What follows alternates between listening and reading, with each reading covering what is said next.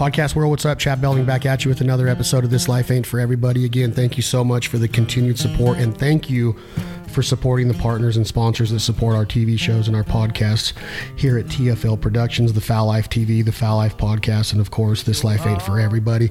We've been getting a lot of inquiries, a lot of reviews, a lot of ratings talking about the guests that we've had lately from George Brett to Chad Ward to Leith Lofton to Dan Hendo Henderson.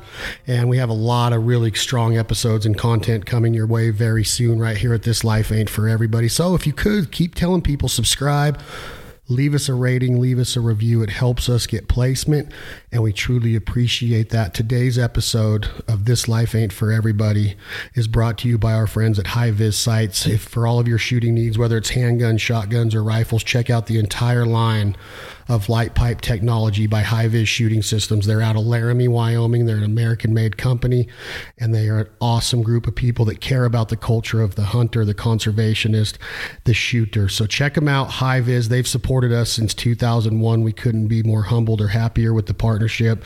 HiVizSights.com. You can't go wrong. Illuminate the sky when you put that gun up and pick out your target and switch from one target to the next. Thank you guys very much for taking care of HiViz. We're on to today's episode where we are going to continue our theme of air travel, um, aircrafts, being a pilot, a fighter pilot. Today's is a little bit different. I have a female sitting here, which kind of sounds weird or I don't I'm not trying to make it sound sexist, but when you think fighter pilots, you think like the Top Gun movie. You don't think that females would actually be the one in the cockpit fighting, and that couldn't be further from the truth.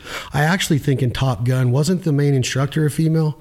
Was she a, was she a, a she might have been like a former fighter pilot. I don't remember. I know they're making part 2 of that and I was told by this female, this young lady, Rachel Moore, her husband was on the podcast lately, Mr. Brian Moore. They are both uh, do you call them how do you former fighter pilots that have moved on to commercial jobs? Sure, former fighter pilot. Rachel Moore, welcome to the podcast. Thank you. Happy to be here. You look good today. You look happy. You look jovial. You look like your kids are keeping you on your toes. Absolutely, all yeah. the time. How, how do you uh, how do you keep up with it all? Are you just got back from Texas as and you still have an obligation to the military after you retire? Are you retired from the military or how does that work? I am still currently serving in the Air Force Reserves. I have 20 years this December and I am going to transition to another job, hopefully here in Reno, so I don't have to travel to Texas every month. So you have an obligation every month to fulfill a certain amount of days with the reserve. And what does that entail? Are you allowed to talk about that? Are you training pilots? Are you helping? What are you doing on that job? I am a a T6 instructor pilot. It's the primary trainer at the NATO pilot training base down in in Texas at Sheppard Air Force Base. So is T6 the level? It is the aircraft T6 Texan 2. And what is what kind of aircraft is that? It's a turboprop tandem seating for two pilots. It can be flown solo. It was a joint effort between the Air Force and the Navy, so the Navy flies it as a trainer as well.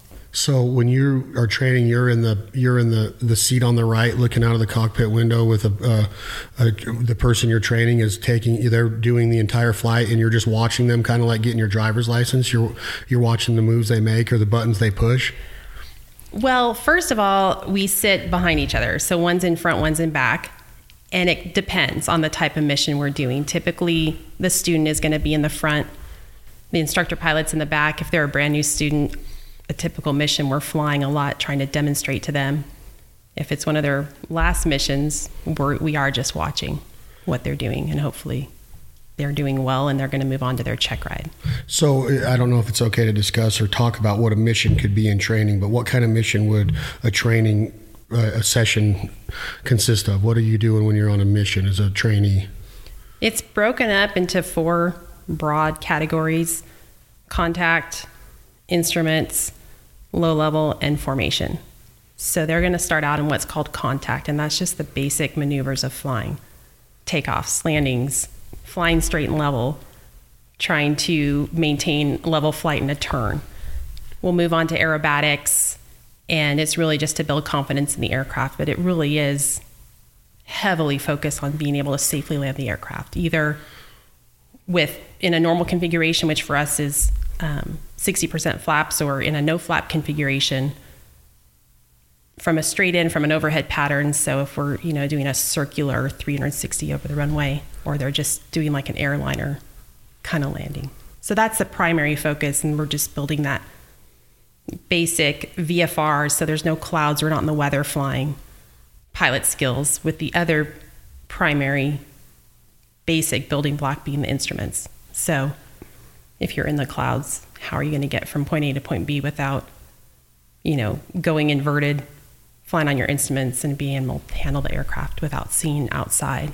Eh, and would you say risk being inverted? Does what does that mean? You don't really want to be upside down in an airplane when you're in the clouds because you don't have a point of reference. Your instruments are going to be, you know, spinning because you're trying to catch up with what the airplane's doing. So it's not recommended to be that way. If people are inverted in an airplane in the clouds, they're typically spatially disoriented. They're messed up in the head. So is it is it you consistently get inverted on other missions that where there's no clouds in in play? Yes, absolutely. And I to me that is one of the big takeaways I'm now learning you know contrasting military flying with civilian or commercial flying is how how dynamic the flying is on a regular basis. So as I said, just for the contact phase, we will teach aerobatics where you're doing what you would see at an air show loops, aileron rolls, Immelmans, all those maneuvers that they will demonstrate at an air show. We're teaching the students to do that because it teaches cross check, it teaches you know, building that situational awareness of being upside down in an airplane with the forces on your body and being able to put the airplane where you want it to be in a piece of sky kind of thing. So when you talk about being upside down in an airplane, are you talking about when you move into a fighter jet? Like I've seen those kind of jets upside down, but in this prop, this turboprop plane, is there missions to where you have to get inverted? Yes. Give me an example of where where you would get inverted in a, a turboprop plane. So moving on to the formation flying. So that's two aircraft where you maneuver in, maneuver in relation to each other and you maneuver as a team, if you will. We will advance to a an exercise which is sort of the building blocks for dogfighting. So you're very commonly upside down trying to maintain an aspect behind that aircraft that is prescribed in the training syllabus really. So they are doing inverted maneuvers, um, level maneuvers. Really, the person who's leading the exercise can kind of do whatever they want, and the person behind them is just following them in their in their aircraft. Really? So you're when you're talking about missions on this type of a plane, is this type of plane used in everyday military activity overseas in theater right now? This, No. Okay, so what plane would they move on to with the training being in this this T6 you're talking about? So my base specifically, the program in specifically is a NATO program. So we have not only U.S. students but German students, Italian students, Norwegian students, e- you know, everyone in NATO, including those instructors. So they can move on to any of those aircraft, a Eurofighter, an F-16, an F-35, or even transportation aircraft if that's what their country decides they're going to go fly. So we really can go on to anything, honestly. So there. this this is just basic. This is just the basics. Abs- yes, these students do not have their wings. When they're done with this program, when they're done with the T6 where I teach, they will move on to a T38, which looks very much like the F5, which Brian flies for the Navy, which is the bogies in Top Gun. When they finish that program, they will graduate and they'll have their wings, and now they're a pilot, a military pilot. And that's what you did. Yes. So when you're a little girl, like I, I, I kind of grew up with your brother starting in middle school. We started to form a friendship, and then it, it kind of matured into high school and then college, and then into our late, you know, into our 30s and 40s. You were, you were younger than us. When did this happen? When did this light bulb go off in your head that you were going to pursue this type of career? Was there a certain thing that you remember to where you're like, I'm going to be a pilot? Did you always want to be a pilot? Um, how did it? When did that happen? It for sure started, this sounds cheesy, but for my generation, a lot of us will say it started when we watched Top Gun. That was kind of the first flicker of that would be a pretty cool job to do in the future. Then I very specifically remember being in middle school and having a very good friend's mom tell me when I mentioned, "Oh, I think it'd be cool to be a fighter pilot." She like immediately shot it down saying, "Oh, you don't want to do that. That's for boys or you don't want to be in a boys club or something like that." And it sort of took me aback like F you, you know? Yeah. Um, I think what really actually then started for sure pushing me down that path was my eighth grade math teacher told our class as we were finishing up eighth grade and moving on to high school that we really needed to figure out what we wanted to do with our lives because we had to focus our high school studies, which looking back on it was kind of incorrect because high school is very general. Very. But I respected her and I loved her and I she kind of scared me a little bit. So I went home and thought about it. I didn't want to wear a skirt. I didn't want to work at a desk and I wanted to travel. So I'm like, all right, I'll just be a pilot.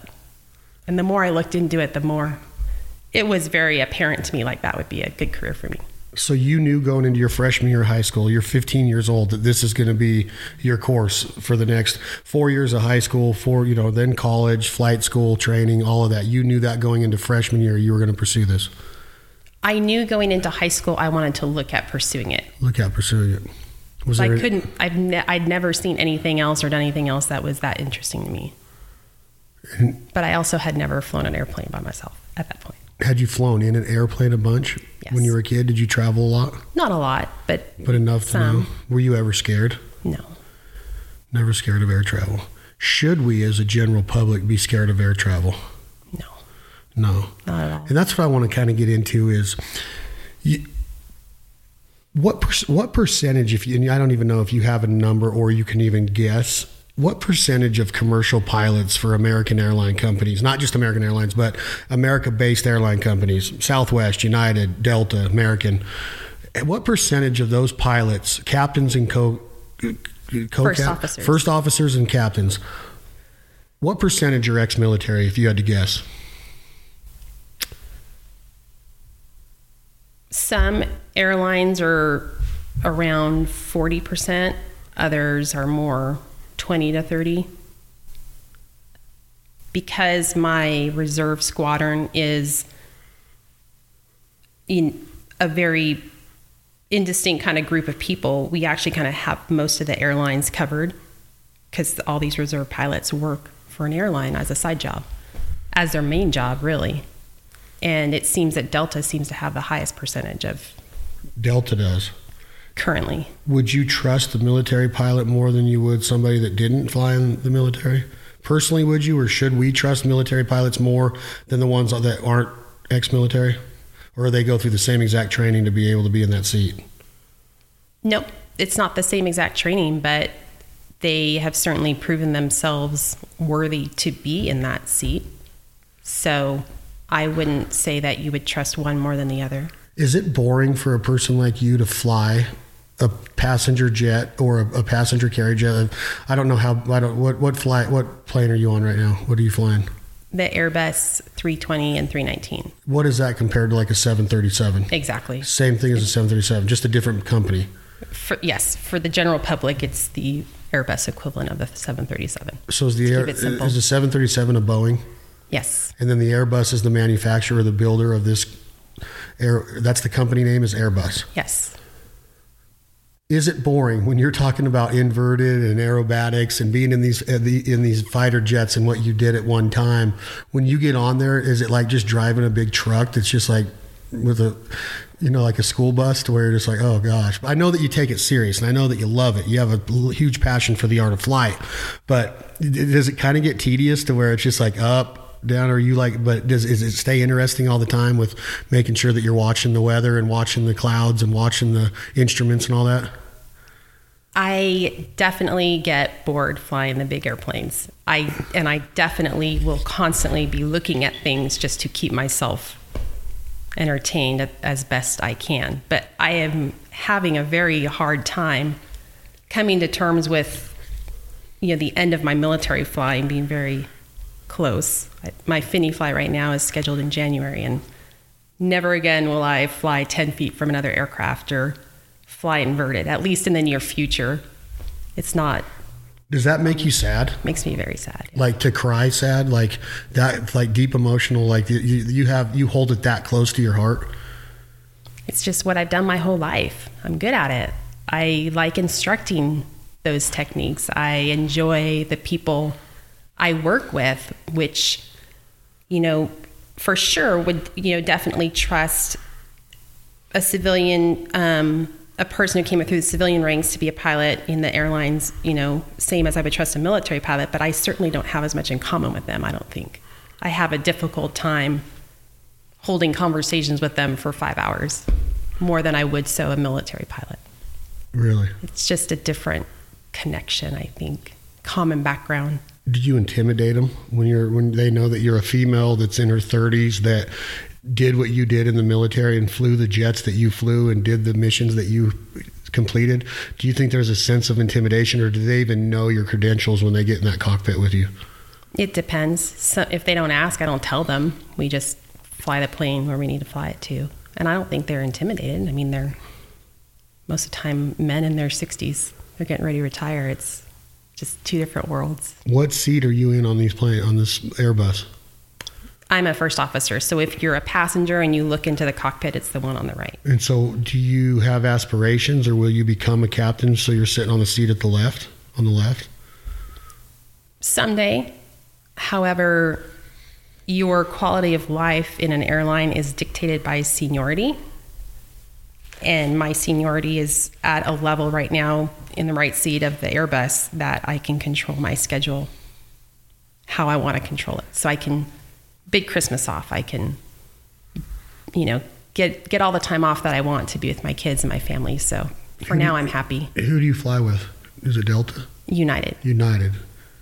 Brian's Delta or Brian American? He's American. He's American, and you're United. hmm So when you're the when you're the first cat when you're the first officer on the right, what do you do during a flight when the when the captain comes on, or is it you that comes on at the beginning when you are either you know when you're telling the flight attendants to take their seat and you're getting ready for takeoff? Is that you or is that the captain?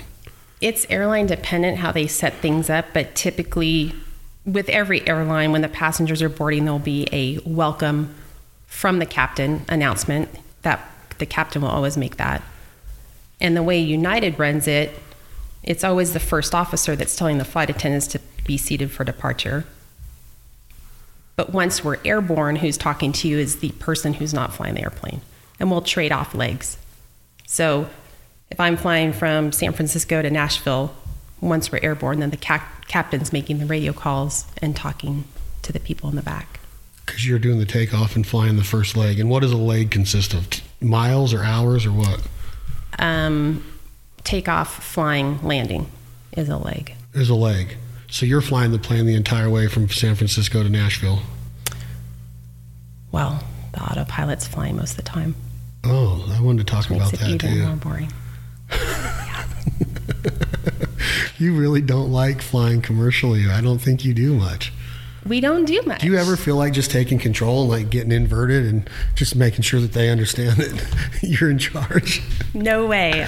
I, I would not want to be a passenger in the back of an airplane that goes inverted.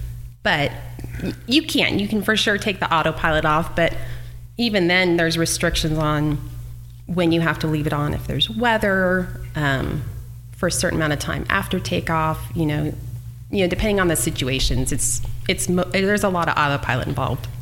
And when when does the autopilot come on? I assume that it's not on on takeoff. You're doing the takeoff, right? Correct, and we turn it on, You turn it on. and it's totally at the pilot's discretion. Okay, so when you're when you're when you are on the runway and you're taking off and your wheels up, you're in the air and you're climbing, and you're getting to ten thousand feet to where that light you know it goes off and you're allowed to use your laptop or whatever. Is there any You sound like you've done this before. a lot? I fly a lot. Is there a lot of is there autopilot in that time there in that first ten thousand feet above sea level, which is tricky because not tricky, but if you're in Denver, you only have to get six thousand feet in the air to that light to go off. To where if you're at sea level, you have to climb to a full ten thousand feet, which takes longer, obviously. So that's when people hear that light go off. They're all you're always at ten thousand feet above sea level. It just depends on how what the altitude of the airport and runway you took off from is, how long it takes to get there. which we call AGL, So AGL is above ground level. which is exactly what you're talking about. In Denver, 10,000 MSL is not 10,000 AGL. It, it's not 10,000. It's only 6,000 or a li- little under 6,000. Yeah, depending on obviously where you are over the ground, it's varying. Speaking of Denver, you, it, is it a hard airport to fly into and out of, especially if you're flying out to the west or coming from the west and you got to coming over the Rocky Mountains? Seems like it's 100% of the time you're going to get pretty strong turbulence and you're going to have the captain or the first officer come on and say, hey, we're going to sit everybody down early. Um, we expect some pretty good turbulence or bumps going into the valley. Once they clear the mountains, they're still, you know, it's just like coming into Reno a lot, even though it's a lot wider valley. And Denver's not 360 degrees, you're surrounded by mountains like we are. But it seems like you still get some pretty good wind current or whatever that is, the, the drafts that will knock you around a little bit. Is it, did you guys rate the airports? I've heard before that like pilots will get on and rate takeoff or approach or landing airports, and there's some that are worse than others. Is this true?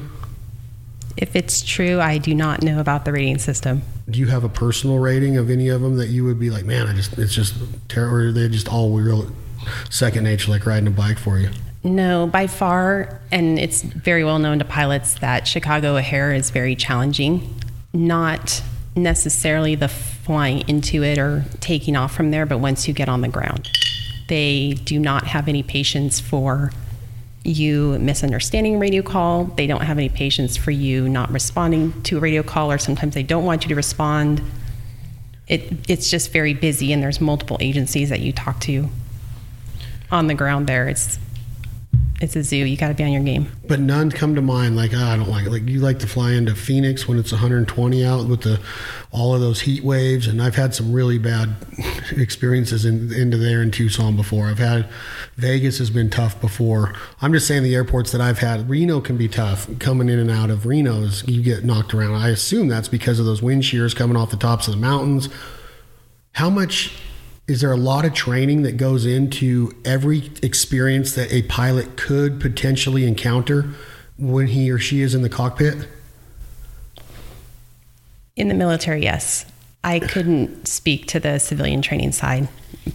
For instance, I wish I could give you the number, but just going through pilot training, you go through probably 30 emergency procedures simulators where they absolutely can throw the book at you and you're on fire, your gear didn't come down, all of the above.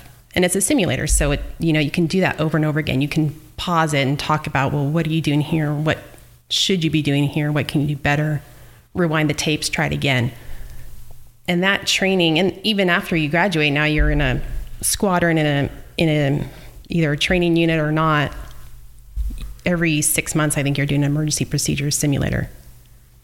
So when I was a lieutenant, my first assignment was as an instructor pilot in Texas. I was in a T 38, which is a multi two engine aircraft. And it has skinny wings. So, you know, between takeoff to when you're actually to flying airspeed, it's very difficult, sometimes impossible to fly if you lose an engine in that critical phase of flight. So we trained to it constantly in the simulator. And sure enough, one day I took a bird down my left engine left engine shut itself down and now I have one engine and it was just rote memorization. I just went through the steps because I'd done it a million times in the simulator. So I don't know how that translates into the civilian training because I haven't done it, but for sure in the military we're just So you were on a mission Yeah. as a lieutenant and, a and training mission. Oh training mission and yeah. a bird actually went down into your engine, stopped the engine. Yes. You're single engine now, and you just think back to your training and all of these 30 exercises, emergency exercises, and that you had to, you know, you're getting the book thrown at you. You have to perform, or you're going to get the book thrown at you, and probably, you know, not pass, graduate, and is it 100% if you follow them you can is what um, i would think that engine failure or mechanical something mechanically would be the number one cause of anything to go wrong in flight you always obviously don't want that, but I, I would assume the odds of that happening are very low with the maintenance on these aircrafts. Is it safe to say that that's really the only way a plane can go, you know, getting into big trouble? Or can turbulence and bad weather and is it the mistake of the pilot of going into something that he or she shouldn't have went into, not reading the instruments right, not being able to forecast what they're seeing? I've heard that pilots can see potholes in the sky, which, you know, I don't know if that's true, but I've read that. I've seen that said. I think it's a marketing campaign for one of the major airlines, as a matter of fact. Like what what else can go wrong up there besides what you're talking about? With that mechanical or that engine failure? Well, there is for sure a big emphasis in aviation on human factors because those are the people controlling the airplanes, both flying the airplanes and as an air traffic controller, either in a tower or in an air traffic control center.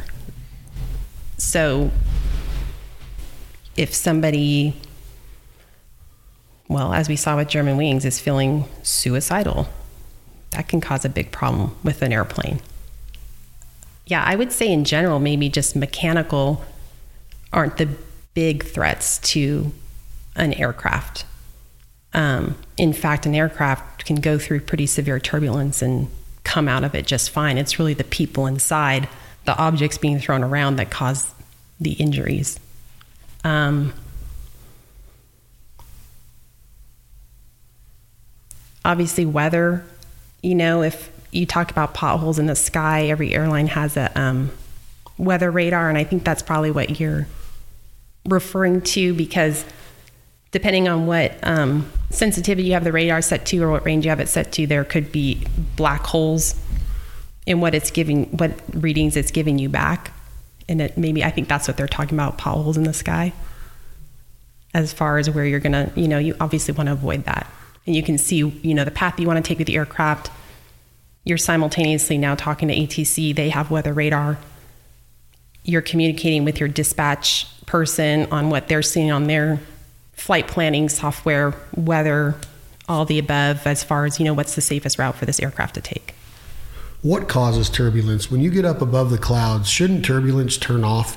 When you are in the clouds, I get it. Bumpy, that's, you know, it's hitting the hit what causes turbulence? I mean, I, am I'm, I'm I'm aware in a way, but I, am not playing the devil's advocate. I don't know everything about it, but it seems like if you're at 35, 36,000 feet, that you should never encounter turbulence. How does turbulence get way up there if the storm or the clouds that you're flying over are way down there? Is, is, is there still a really good chance of the odds still high of turbulence being up that high, or is it very uncommon for it to get really bad up there? I understand the occasional bump here and there and a few shakes, but what would cause turbulence way up there? Do you train for that? Do you train? Did you get that in your training in military of what actually causes it up there?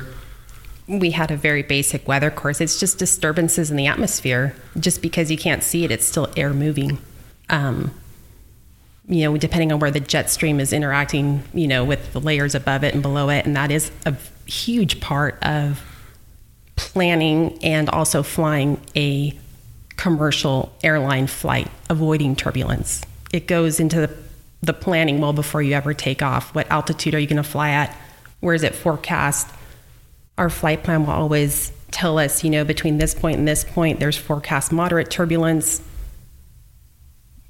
or light turbulence, or there's been pilot reported incidents of turbulence, and the planes will actually talk to each other as well if it encounters a turbulence incident so that they can correlate all those data points and you know maybe alter their course if they need to. And it's automatically information spit out through the aircraft systems which is was interesting to me because the military aircraft do not do that. So that's just the evolving of the air of air travel and how strong the how I mean it's very high technology, the highest of technology in these planes, to where if uh, you take off and you're flying to Nashville, and then another plane leaves two hours later, an hour later from San Francisco and flies to Nashville, that pilot's reading Rachel Moore's. Um, you know something that came through hey when we got over new mexico or wherever we encountered this. You might want to steer clear. You might want to drop down to this altitude. You might want to climb to this. You're giving them hints or you're or does air traffic control take it from there after you report the incident? It's constant. The tur- turbulence by far is the one thing i would say we are most interested in as we are progressing through a normal flight unless there's you know a passenger in the back who has a medical incident or whatever, turbulence is our is our big factor. So every time we're checking in on a frequency, how are the rides? Is a very common radio call you'll hear tacked on to somebody checking in, like, "Hey ATC, are we going to experience turbulence at this altitude on our route of flight?" Um, when you're, you know, when you're experiencing turbulence, now you're checking in with ATC. Hey, do you have any altitudes that are a smoother ride?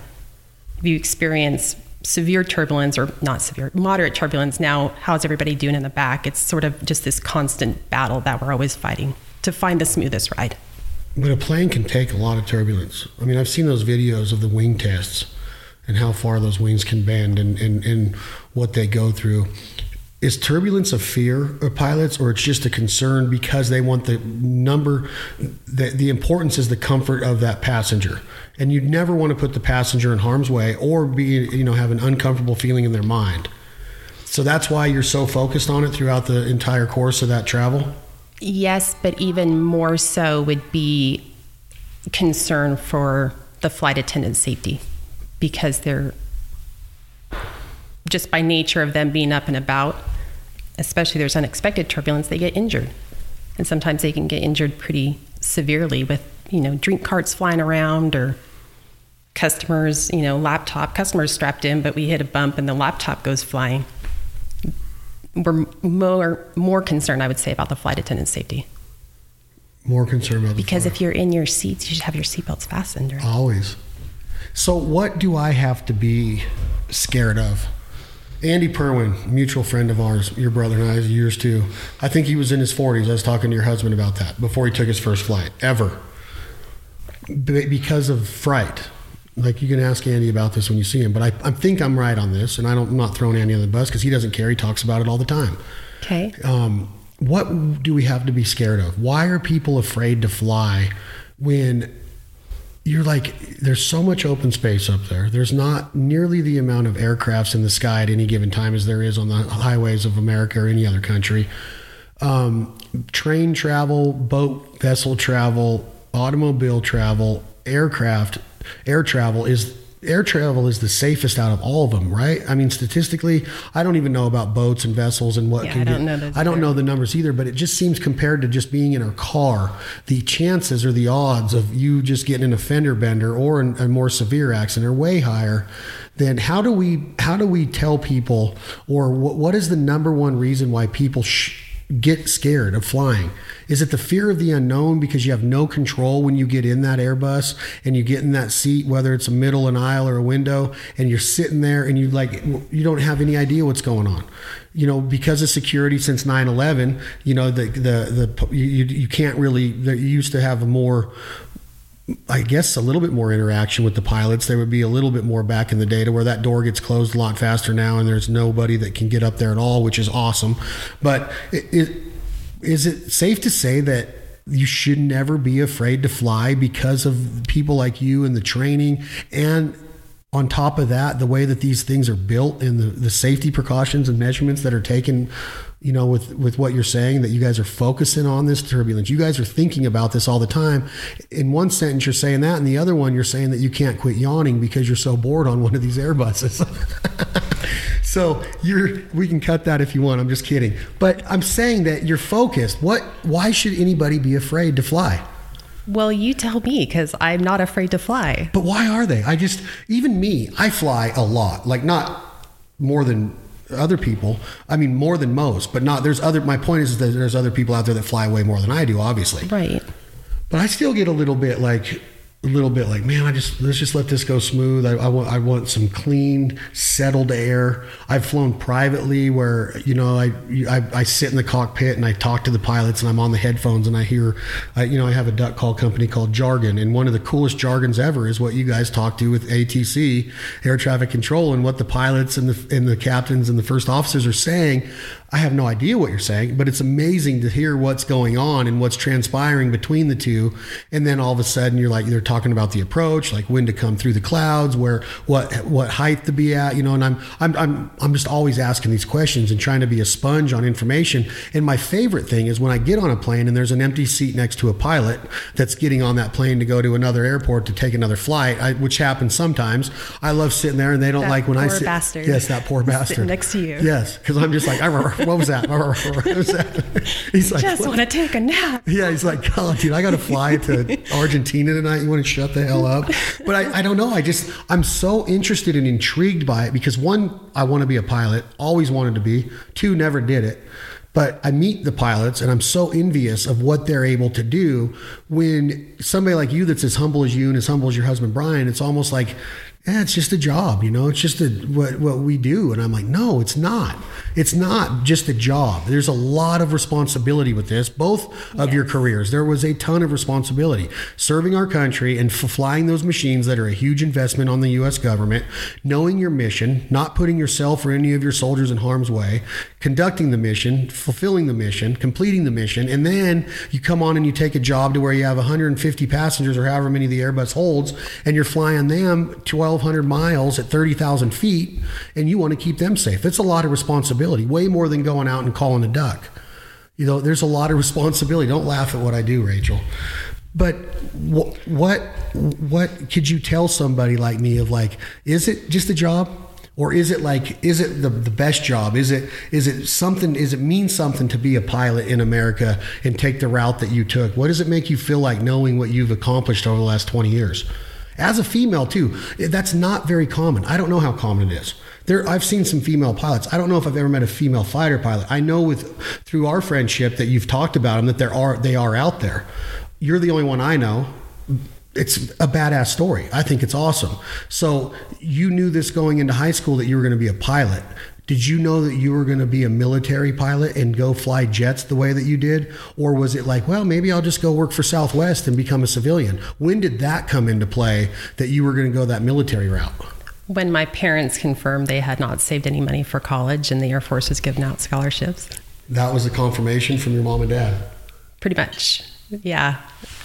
And I had been very interested in military aviation. We'd gone to the Fallon Air Show multiple times. I was in awe of it and slightly fearful. And then when I found out how much it cost to do the civilian training, and oh, by the way, the Air Force will pay for my college and they'll pay for my flight training, it was just the way to go. It was the only option for me, unless I was going to have, you know, hundreds of thousands of dollars of student loans, I guess.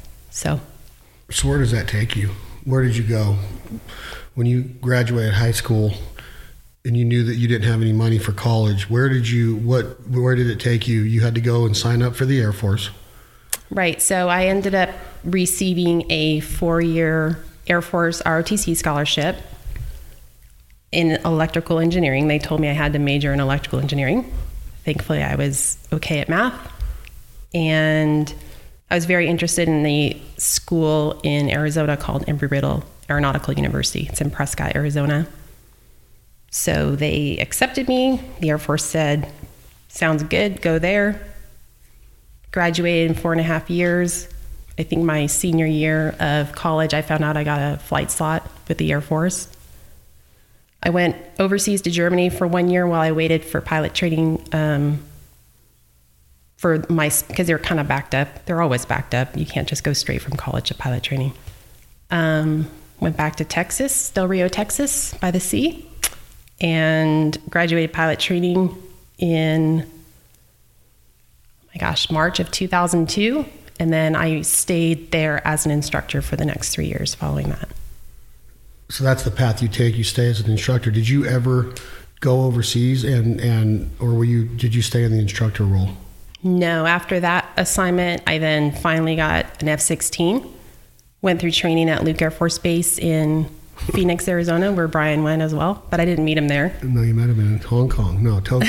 somewhere overseas, right? Korea. Korea. Yep. So, I, I, somewhere over there. somewhere over there. Uh, so we were stationed in Korea together. That's where I met him.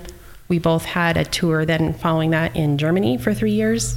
And then we went to um, Sheppard in Texas, Sheppard Air Force Base. where we were active duty, and then I transitioned to the reserves. While So you're you flew and you were a captain in an F sixteen fighter jet. So we don't we don't associate civilian um, Names, okay. yeah Titles. seat assignments to yeah it's a single seat fighter. So I was the rank of captain, and then I was a major, and then I was a lieutenant colonel. But So you made it to lieutenant colonel as a F sixteen fighter pilot. Yes, I mean that the rank came after I was out of the F sixteen though. Is that the highlight of your career? Is flying that jet? It's got to be. Absolutely. I mean, everybody, anybody that's alive would give their right arm to fly in one of those. Which I've tried through you. I've tried through other people. Tried through Brian. tried so many ways. And it's like they will not let you go up in them. And I'm like, gosh, dang it, I would do anything just to, for a five minute ride, which would be like a thousand miles. For- Yeah, it's yeah. It's just, it's so unbelievable to hear them, to watch them, to see what they do, and to know what, you know, what it takes to get to that level. And you did it. Is there any idea? Do you have any idea how many females have achieved that? Is there? Is it? It's way more common for a male to be it. And whether we like to say that or not, it's got to be. The numbers got to be so lopsided. It's it's way unbalanced, right? There haven't been many females that have made lieutenant colonel to be a F sixteen and an F sixteen fighter pilot, right? Or have there been a lot? So I was I knew this was going to come up. I was looking at numbers. So Oh, the Air Force nice. Personnel Center as of 30 September 2019 says that there are 788 female pilots in the Air Force. And that's out of 12,323 pilots. And this is just active duty, it's not reserves, which I am.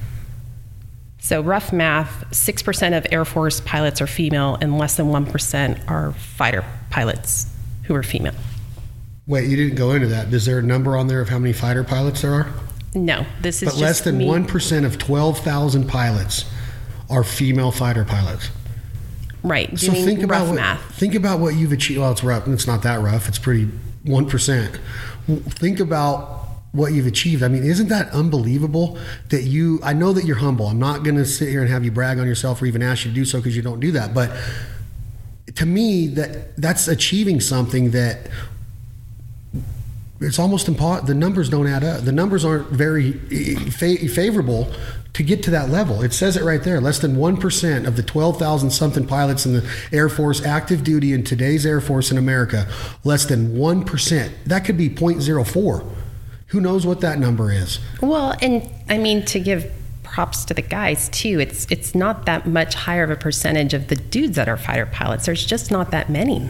But, but that's what I'm saying is that that has got to be the ultimate job in the world. And then to do it as a female and make lieutenant colonel and fly an F 16 solo mission, I, there's not many girls that are doing that, let alone that many guys that are doing it. Right. It's got to be the coolest job ever invented. It's got to be like the most sought out, not sought after, because that would mean everybody's trying to do it, which they're not, because it's almost impossible to become one. It's not impossible. If I didn't I can say do it. I didn't say impossible. I said almost. You just said that. Look at how low the numbers are. The numbers are not very high. I would like to know how many people try to be a fighter pilot and don't make it. I mean, I wonder how where that balance is of of is the is the success rate to get all the way through high? Is there dropout rate? Is there you know? I, I wonder what those kind of numbers are of of who makes it and who doesn't. Well, and it goes in waves. It depends really, like anything, of who you're getting who you're getting in, how bad the Air Force needs pilots, how bad the Air Force needs fighter pilots, which oh by the way, right now they desperately need all of the above. So if you want to be a pilot, let's go sign up. Really? Yeah. And how many years, if I signed up today, relatively speaking, the average, when do I get to fly an F 16 if I sign up today? And pass my physical, if let's say that I do that too. Two years Two years to fly an F 16? if you already have your college degree. You have to you have to be an officer to fly a fighter. So you have to have a college degree to become an officer. So then you go through you know, all the recruiter stuff, then you go to officer training school, then you go straight to pilot training. You know, you could theoretically be in your basic course for whatever fighter you're in in approximately 2 years. But that's probably being pretty aggressive. So, what plane were you in before your fighter, before the F 16? The T38. So, you're in the T 38, which is the, tra- the, the, the plane that you train right after your training level of T 6 of where you're currently training. Correct. You go to the T 38. That's what you were doing missions in? That's that's what I was initially an instructor in was a T-38, which is it's like a little fighter jet. It just doesn't have any weapons on it. Oh, To like- the average person looking at it, it looks like a fighter jet. really? It looks like the bogies in Top Gun. That's right. So you get the you get the to the level that you're going to fly solo missions in an F-16. Tell me about that. Is is as hard as you work, thinking back to ninth grade when you said, oh, "I might kick this idea around." Heard people say that's a boys' club. You don't want to do that. That's for the guys. Um, you know, had people had people tell you that it's not for you. Had told people, you know, you had people try to talk you out of it, and now you're walking onto that jet bridge or whatever it's called, where they the jets are sitting. What's it called?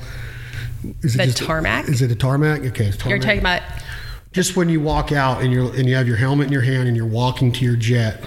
That's the tarmac, I guess. Yep. So you're walking. What's going through your mind? Is it just like? Do you remember the feeling?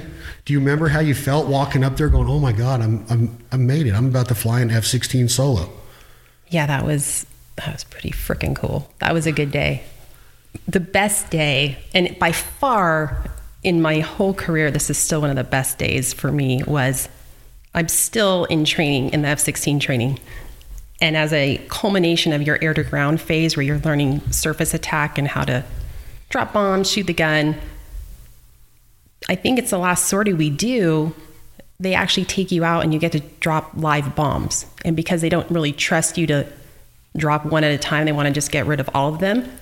I got to drive drop six live 500 pound bombs at one time, and it was the biggest boom explosion I have ever seen in my life. And I created it. It was awesome.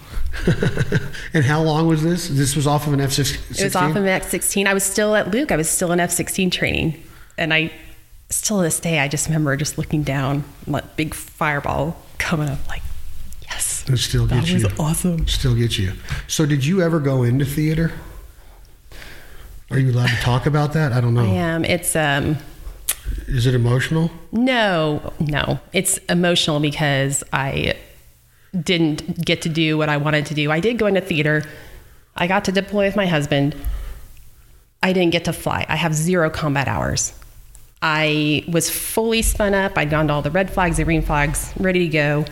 And they were starting to draw down in Iraq. So I was, my primary job was the wing flight safety officer, and I was supposed to fly in addition to that. But because they were doing the drawdown, they started limiting people who weren't just in a squadron from flying. So I basically sat at a desk and did CrossFit and shot at pigeons for four months. No way. And then my husband was up doing the missions, but that's okay. Why? It's just a numbers game. You know, I was a higher rank at that point. They had me in an attached job. Again, my primary job was to be the safety officer for the wing, and they didn't want those attached people flying because it sort of diluted the numbers and made it look to the higher ups that we didn't need as many fighters at that base as we we knew that we we needed. So it was just it was a numbers game. So Didn't so that's why it bugs you because you said you have zero combat hours, which you want some I'm a fighter pilot with zero combat hours. Yeah. I killed pigeons on base with a gun. with a gun, with a shotgun. I, I wasn't even good at that. You'd rather so be, disappointed yeah. in me. No, I'm not disappointed. We can get we can get you better at that. So how long? That's four months that you're on this mission. This is in Germany. We were stationed in Germany at the time, but we were, that was Iraq, Balad Air Base, Iraq. Going to so you sat at the air base in Iraq for four months, but you. So what does based in Germany mean? If you're at that base in Iraq, you're So- stationed in Germany. Stationed in Germany. There you go. Okay, That's probably the better word. So then you want you go in, but you're on a mission. You're you would land at the base in Iraq. That's where you stayed. No, we deployed. Our squadron deployed to Iraq, planes, everything, people. You move in, the people before you move out. You sit there for four months, fly the missions, come back to base.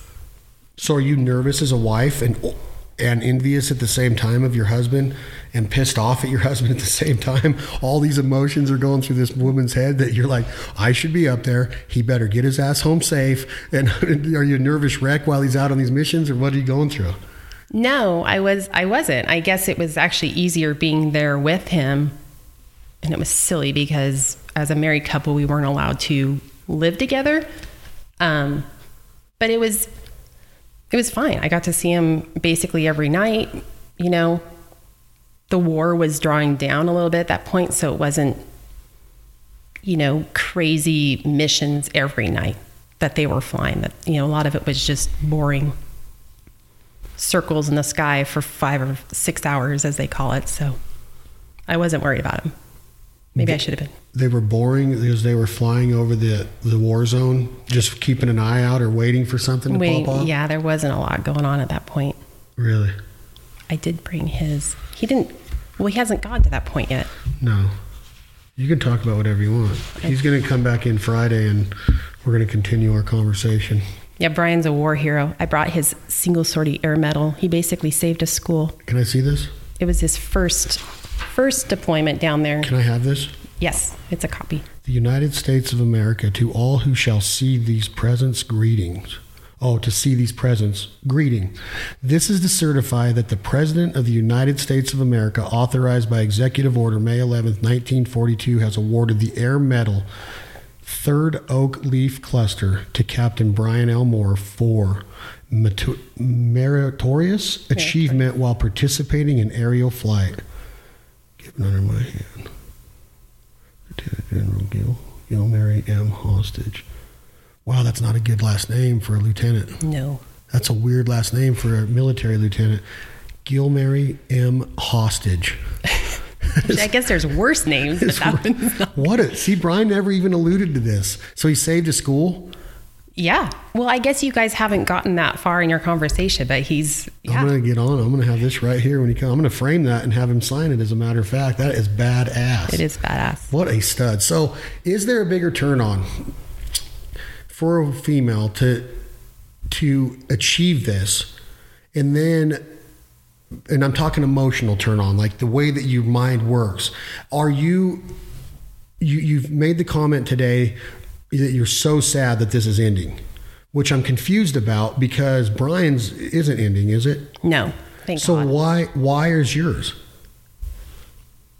because I have chosen to focus more on my family and stay home more and not go to Texas for six days every month to continue training. So the job that you would transfer to this area of the country would not in, entail fly, flying, No, and that pisses you off.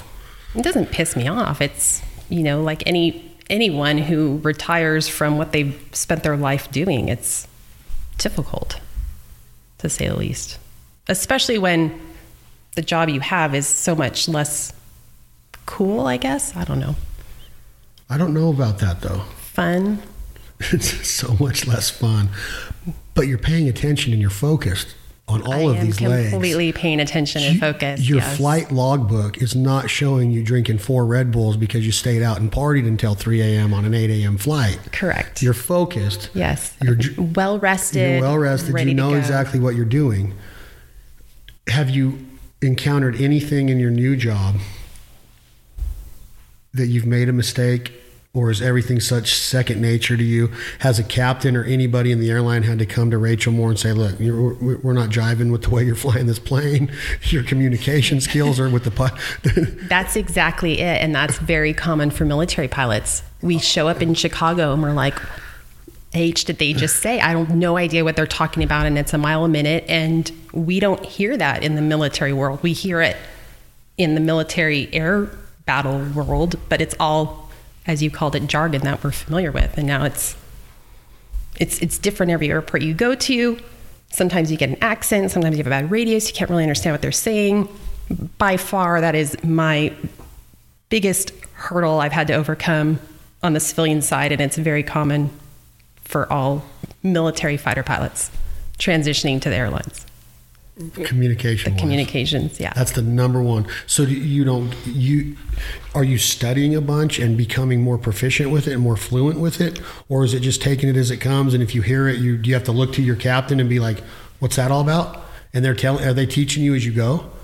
Yeah, and at this point, I'm I'm fine. But the first year, I was constantly looking at them like, what did they just say? And I have to say, sometimes they're like, I don't know, ask them again. Because you know, people are just talking fast. They're trying to get airplanes where they want to go, and Well, no, is it is it not been said before that the ATC is the one one of the most stressful jobs in the world, or one of the highest rates of it's got to be. highest rates of stress or suicide at one time or something? I've heard Yeah. that air traffic controllers they're responsible for a lot of traffic coming into these airports and going out of these airports. How how uh, soon or how close to let's say you're landing in Nashville? How far out of Nashville are you when you connect to that tower and you're listening to their instructions?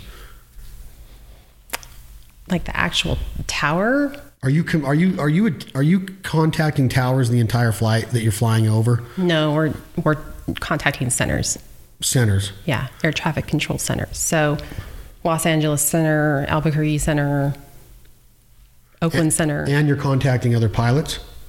Typically not.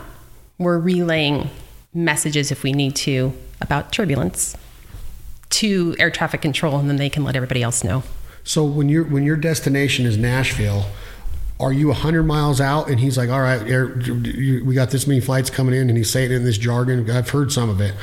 But he's saying all this stuff. Is it or is it 10 miles out or that you're getting your instructions? It's usually when we're actually talking to the control tower at the airport, so in this case, Nashville, it's closer to 10 miles out. 10 miles out. back that off, you know, as you're coming into an airport general area, it's approach control, and then beyond that, it's air traffic control center. Really? So, as far as a danger level goes, and you're probably both of them are probably second and fiddle to you, like riding a bike again. What is more difficult for a pilot and an aircraft, the takeoff or the landing? Well, on a day to day basis, I would say the landing, but a takeoff could go to hell in a handbasket pretty quick if something happens, you know, and you're getting ready to rotate, and now you can't rotate. Explain that. What's rotate? Begin to lift off. So, rotate is from the ground to the air as soon as the wheels come off the ground. It's when you start to pull the nose wheel off the ground is when you're starting to rotate. And how fast are you going in an Airbus 38? Is it a 318? 319 or 319. 320. How fast are you going ground speed when you pull that up? Oh my God. 140? That's close enough. Yeah. I got that. I got that from your husband, I think. Which I was, and then it's not that much faster with a fighter fighter jet. Like a fighter jet, I thought you'd be going like 300 like that, and then taking off. But I guess you're taking off on such a shorter. Uh, You just get there so much faster. I mean, it's it's a rocket. You know, you throw it into afterburner and you're you're rotating, like you said, like that. For an airline, you're like, can you describe that feeling at all? Besides how badass it is that you're throwing on the afterburner and taking off that fast in a jet and doing the maneuvers that you can consistently do in an F-16, is it is it just like freedom? Like there's just nothing more that you've ever experienced in life that gives you that feeling. I don't know anything that could. Like I really don't. yeah. You're especially in an F-16, the way the canopy is built. There's nothing really restricting your view. It's you moving through space if you don't really look down and see the instruments by your knees. You know, Right. just a bubble in space. So what what is when you're in that I don't know what you call it. It's a cha- what is it called? But you is it a cockpit in an F-16? You still call it the cockpit. Mm-hmm. Do you have any pictures of you right now? Of you in one? Did you bring any by chance? No. I have one somewhere. It was a postcard or it was some kind of card that Wade got made back in the day. I should have that out. I'm gonna need you to send me some. I need to see some. Uh, I want some pictures if you have some flying. I will send you the YouTube video, which is you have it? What is it? You my squadron went to Poland for a week, and I don't know why they told me, but they said, Poacher, you're going to go fly with this Polish photographer. He's going to put a camera in front of your face. And Flynn, our weapons officer, was going to fly off my wing and he was going to videotape the whole thing. So that's what we did. And it's on YouTube if I can find it. It'll take me a minute though. That's fine. I'd like to see it.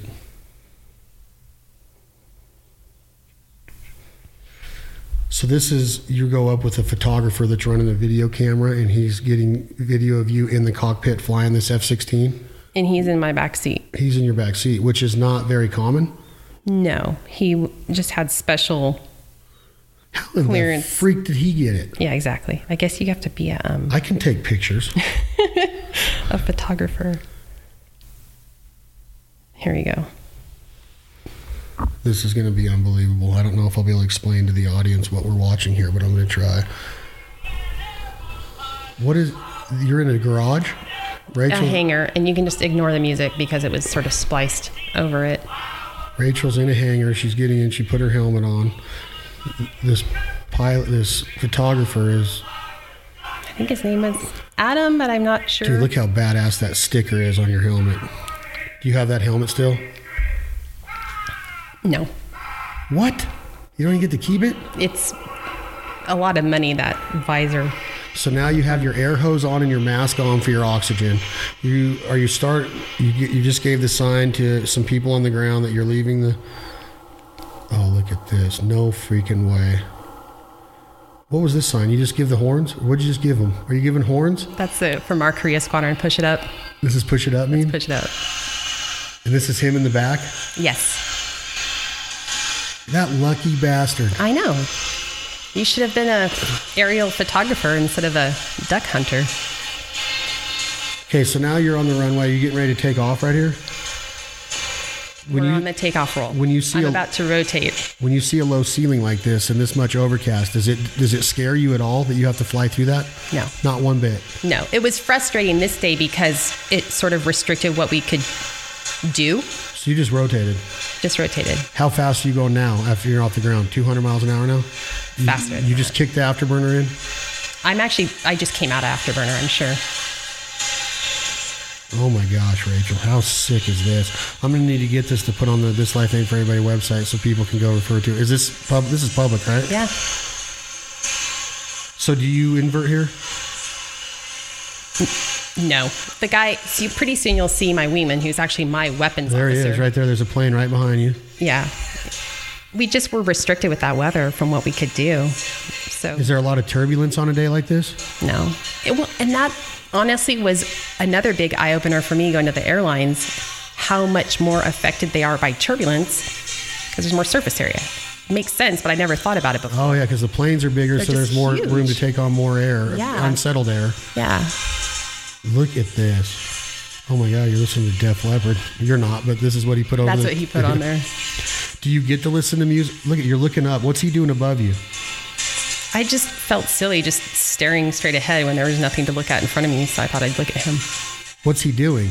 He's just doing what you're doing. It's just the, that position's basically called fighting wing, which fighters really don't. is that another one? in. No, that- it's still Flint. And he's in an F-16 too. Yes. You're flying a freaking F-16. God, that is so bad. Oh, look at it. He just went inverted. Oh, there you go. He went inverted. Yay!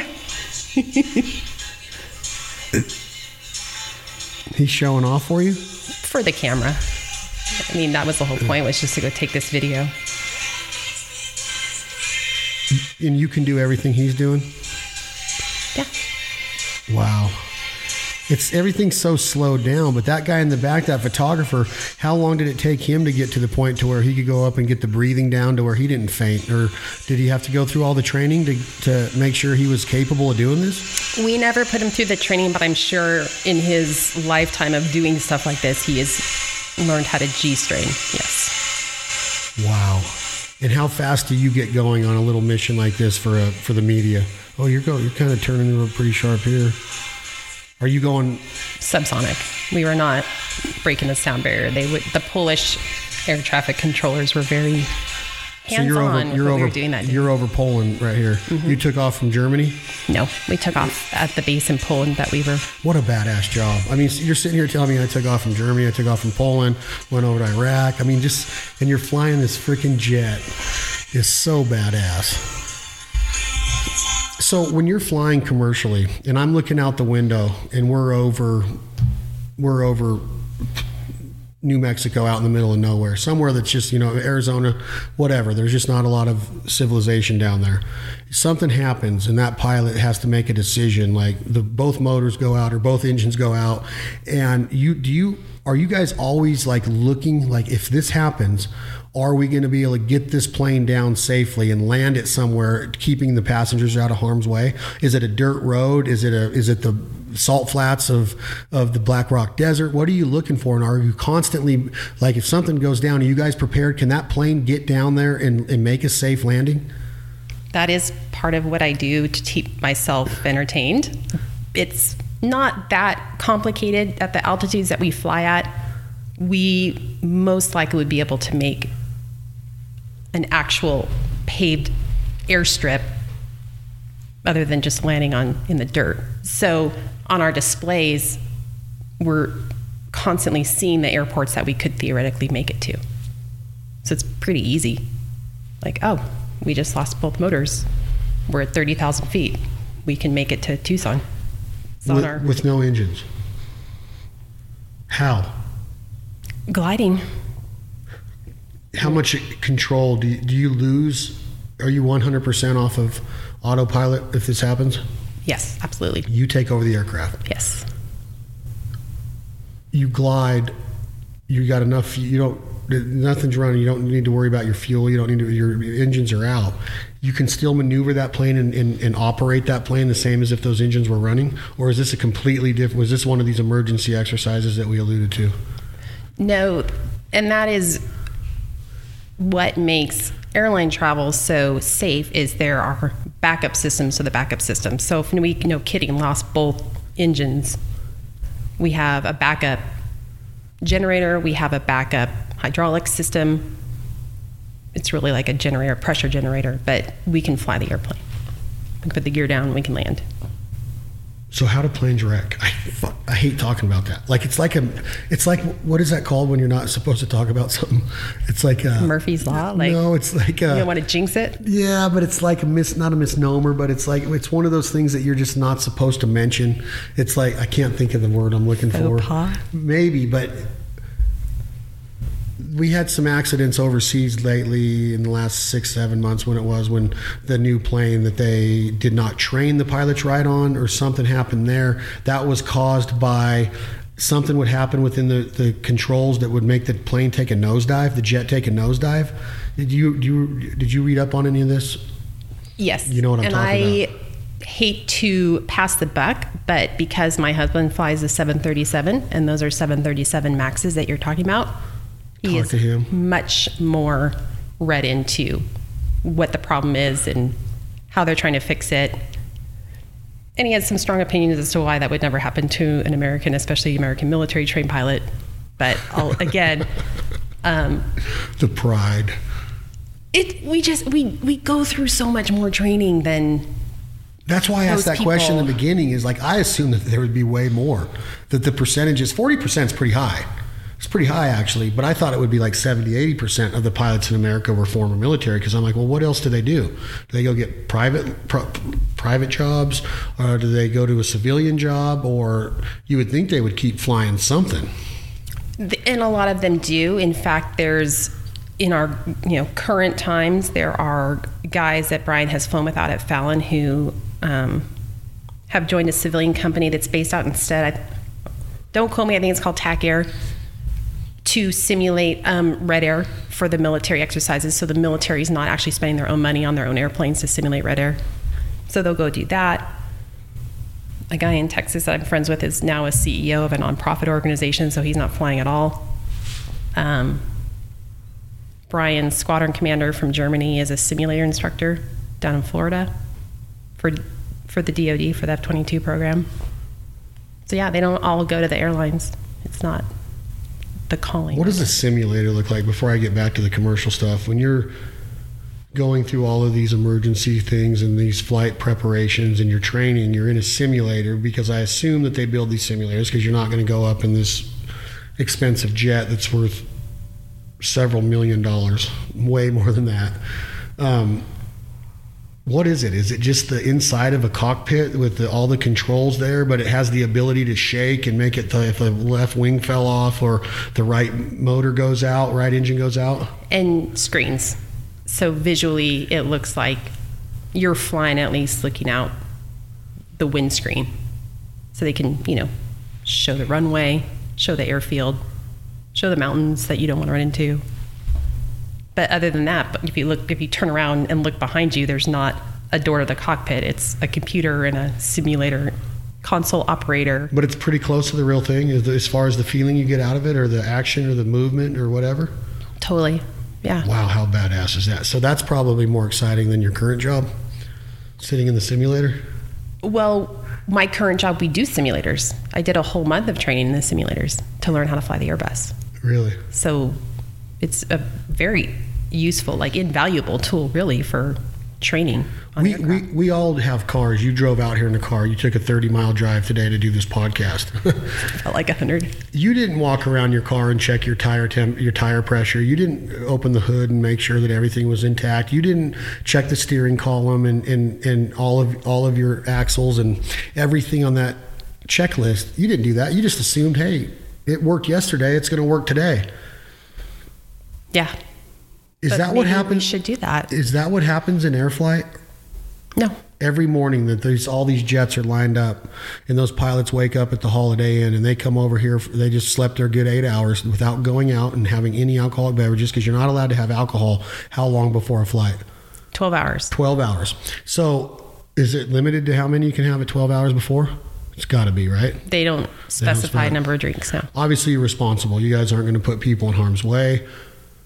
He or she gets to the airport and he walks down that jet bridge with his bag and he gets on that plane. Does he just go, oh, I trust all these mechanics. I trust this ground crew. This thing has had a 100% walkthrough. It worked yesterday. It's going to work today kind of attitude? Like I just described with your car? No, not at all. Because if it didn't work yesterday, there will be a maintenance log describing exactly what went wrong. And oh, by the way, prior to every flight, one of the pilots does a walk around. So we still go out and visually inspect the aircraft to make sure it's ready to fly. What are you looking for? That there's not a pigeon in the engine? Yeah, there's not a pigeon in the engine. That's exactly That's right. kind of cool. That should be the title of your book. oh my God, I'm going to write a book. There's not a pigeon in my engine. I wonder if it was a pigeon. Oh shit! Sorry. I wonder if it was a pigeon that went in into the. I wonder what kind of bird it was.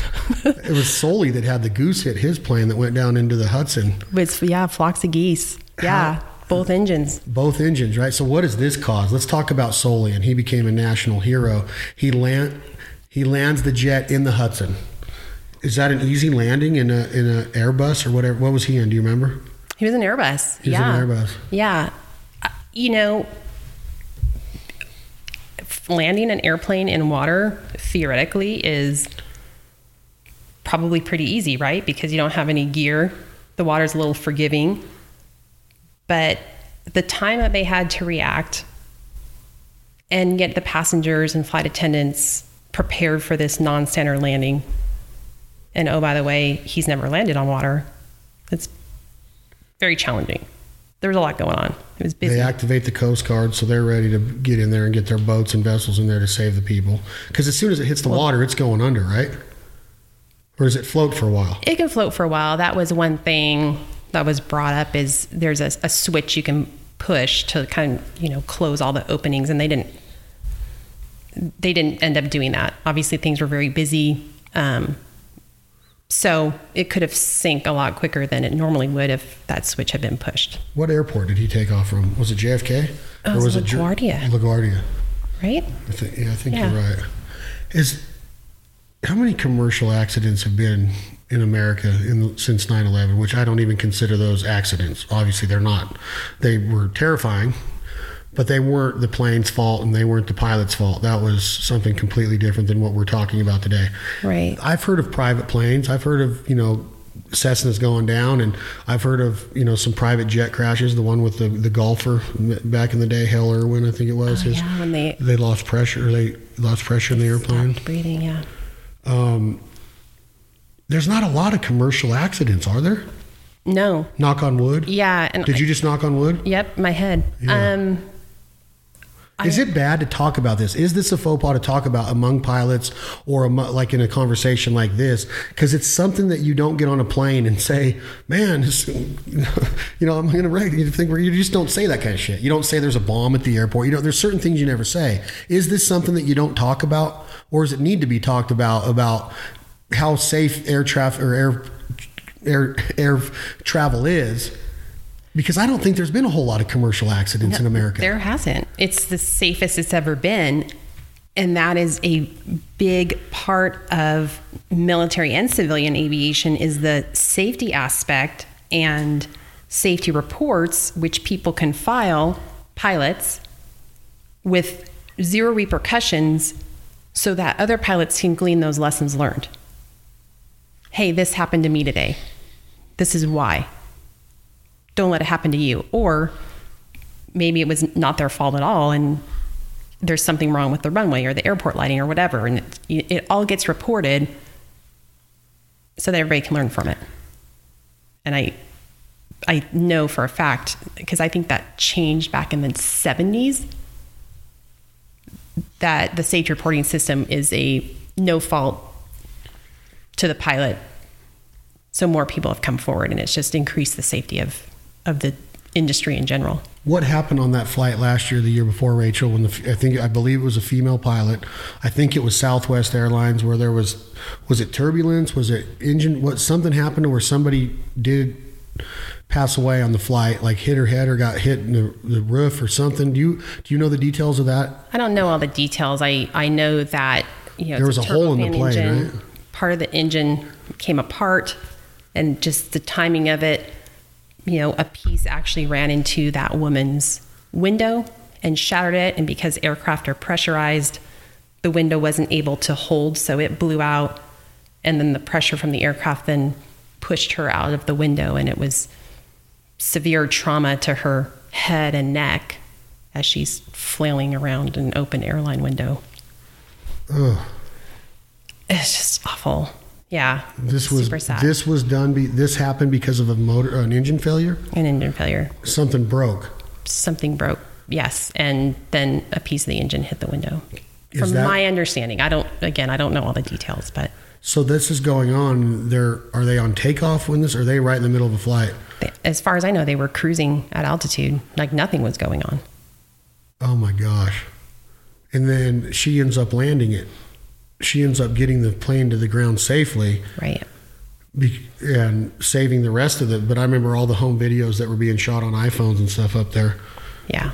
I couldn't imagine. Like that's the kind of shit that people think is going to happen when they get on an airplane. I, whether you like to hear it or not, not you personally, but or whether we like to talk about it or not, that's the kind of things that I don't know if the media should ever report that shit because it's so uncommon that it never, it barely ever happens. But when it does, it's so drastic that it's like, oh my gosh, could it be, we be on the next one that does that?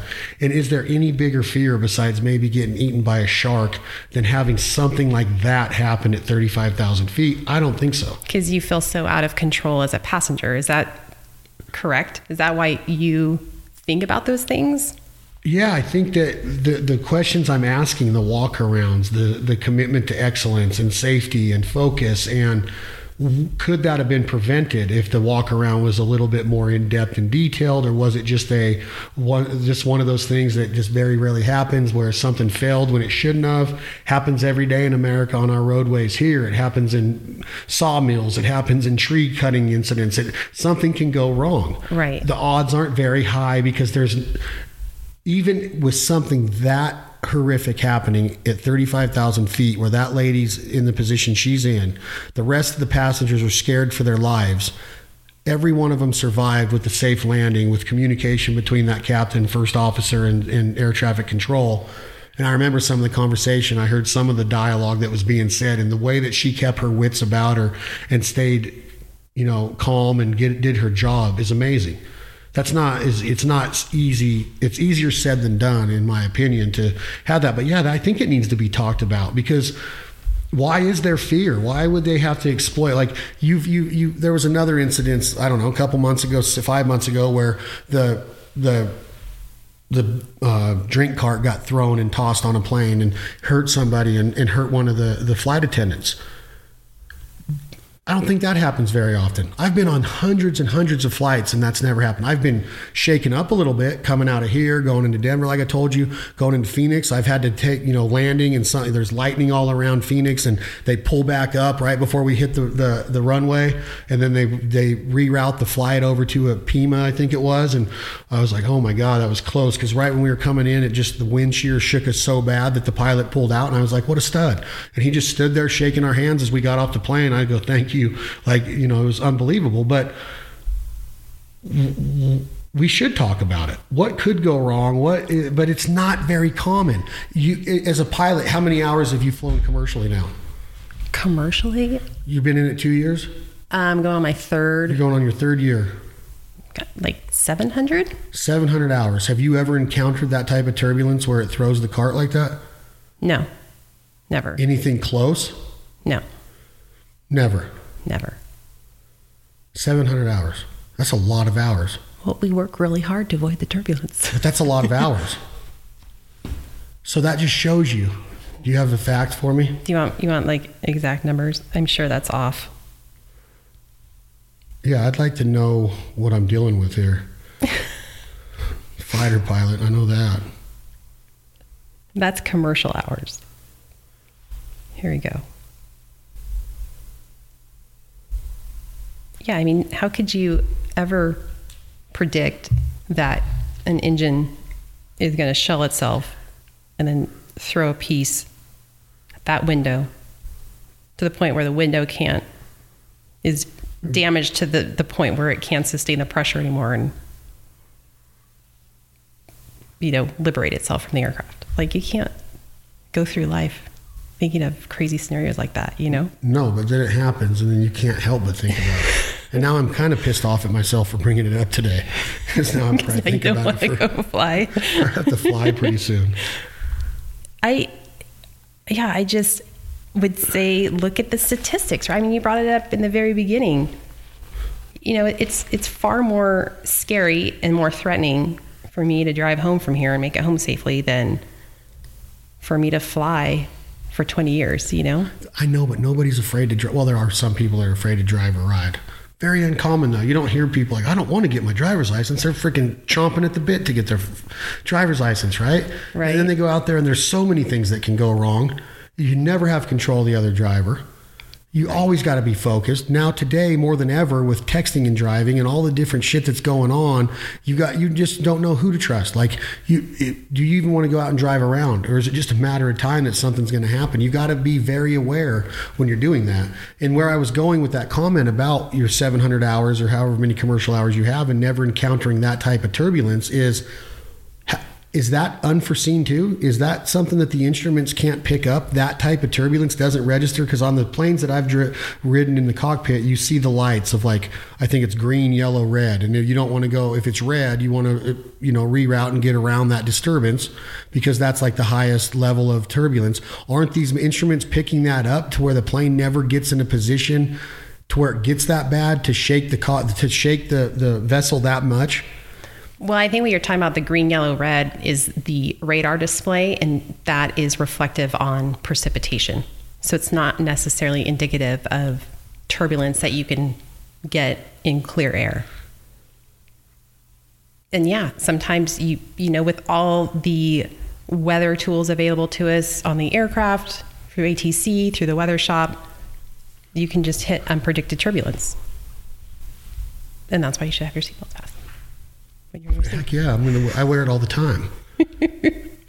but it's amazing to me how many people just like when the seatbelt lights on, they're just like, "I'm getting up, I'm going." I'm like, "No, that's not respect what these guys are trying to do. Well, you're putting us now in harm's way. they're the way. missile, right? Yeah. If they're not strapped down, I don't want your foot in my face. Yeah, or your head making contact with mine at 100 miles an hour if you get thrown around, like could, that could cause damage. Well, maybe Chad, maybe that's your safety valve is you just wear a helmet when you fly now. Well, let I'll me give have you that one of helmet. those. I would wear. go. I would wear that in a heartbeat. Put the visor down and you're good to go. I would wear that in a heartbeat. This is taking forever. What is it? My hours. Well, I believe you. I can't even find it on here. There we go. 584. So what is that? 120 26 less than what I told you. 580, 584 hours in two years. Three years. Three is that is that normal hours or is that part time? That's part time. Yeah. Because you're a mommy, I'm a mama. which is even more important now for you to be focused and get home safe. But it's so easy for you to fly these huge Tonka truck planes compared to what you used to do. I've always heard that with fighter pilots that this is like backing up a school bus when you're in one of these things now. Because like you just showed me that video and that dude's spinning circles and flips up above you and you're not even watching the road. Your head's looking up out of your what is it called? The The canopy. The canopy. You're just looking up and the plane's going this way, but you're probably on autopilot, yeah? No. No, you have control of that. So you can just let go and just like you're not going to run into anything. There's yeah, nothing. what's there to run into? I don't know, another plane. That's the other thing is how many We're military training airspace, so there was nobody else there. how many people or how many flights take off from American, or is it a better question to say how many flights are in American airspace on any given day at any given time? Have you ever looked into those kind of stats? How many are taken off from O'Hare and JFK and Atlanta is probably the busiest airport in the world or one of them, not the world in America. Um, LAX. There's is it twenty thousand? Is it fifteen thousand? How many planes are taken off with no accidents or no disturbances or anything? We should ask Alexa. Uh, yeah, it's in the thousands. I mean, it's when 9 11 happened and nobody was flying, like there was noticeable changes in the atmosphere because those aircraft weren't there, if that makes any sense. I mean, it, it's It does, but explain. Act like I don't know what I'm talking about or what you're saying. Well, so if you want to know numbers, I mean, you've seen those charts, right? We've all looked at those charts. Of how many air, how many aircrafts are in the air at one time? Aircraft. Yeah, I've seen some of them. Time. Yeah, I. This would be a great question. You should have an air traffic controller on here. I want to. Uh, do you know any? I could find one for sure. I'd probably be too stressed to come on here, and then I would stress them out more. Nine thousand seven hundred twenty-eight. In the air at the same time, or that's a day in that total That's an flights. average. In the past year, there were an average of nine thousand seven hundred twenty-eight planes in the sky at any given time. What sky? American US. American airspace. American airspace. Wow, ten thousand at any given time, almost. One one million two hundred seventy thousand four hundred six people. Wait, what is that? How many? That's how many of those flights? How many? This is pe- at pa- leisure.com though. I don't know how much we trust them. Yeah. so 10,000 planes in the sky at any given time. You very rarely see another aircraft on a commercial flight. It's cool when you do, especially when they're going the opposite direction. We because of our range of view up there, we see them a lot more than you would. You do. Crisscrossing everywhere. What is the jet stream and what does it mean and where is it and how does it flow? And why does it take so much longer to fly to Reno from Nashville than it does to go from Reno to Nashville? I mean, Reno to Nashville, you go faster east. to the west takes Okay. a lot longer. Okay, explain the jet stream and all of that to me. Or is that is that simple? G, G, is that simple uh, weather and meteorology stuff and stuff that I should have learned in high school? Well, whatever. I probably should have learned some other things in high school too, but in general, I mean, it's just a trough of air that continually circles the northern hemisphere and it changes altitudes, it changes um, latitudes, but in general, it's always flowing from west to east. I mean, there's certainly some points where we'll take a dip, you know, down or back up, and so the actual section of that jet stream it's flowing southerly or it's flowing northerly.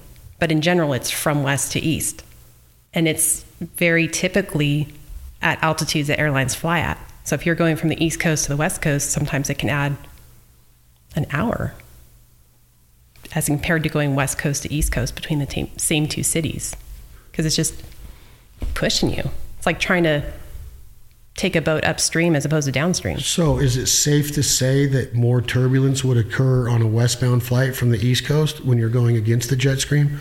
Jet stream is it is it more turbulent that way because you're going against the natural flow? Not really. And and again, it all depends because you can certainly hit those um, those altitudes where the turbulent air is flowing to the east coast. Um, and feel it. And I think a lot of times it's where you transition from the jet stream to altitudes above or below it, where you hit a lot of the turbulence. So it's really dependent on your altitude as opposed to which direction you're going.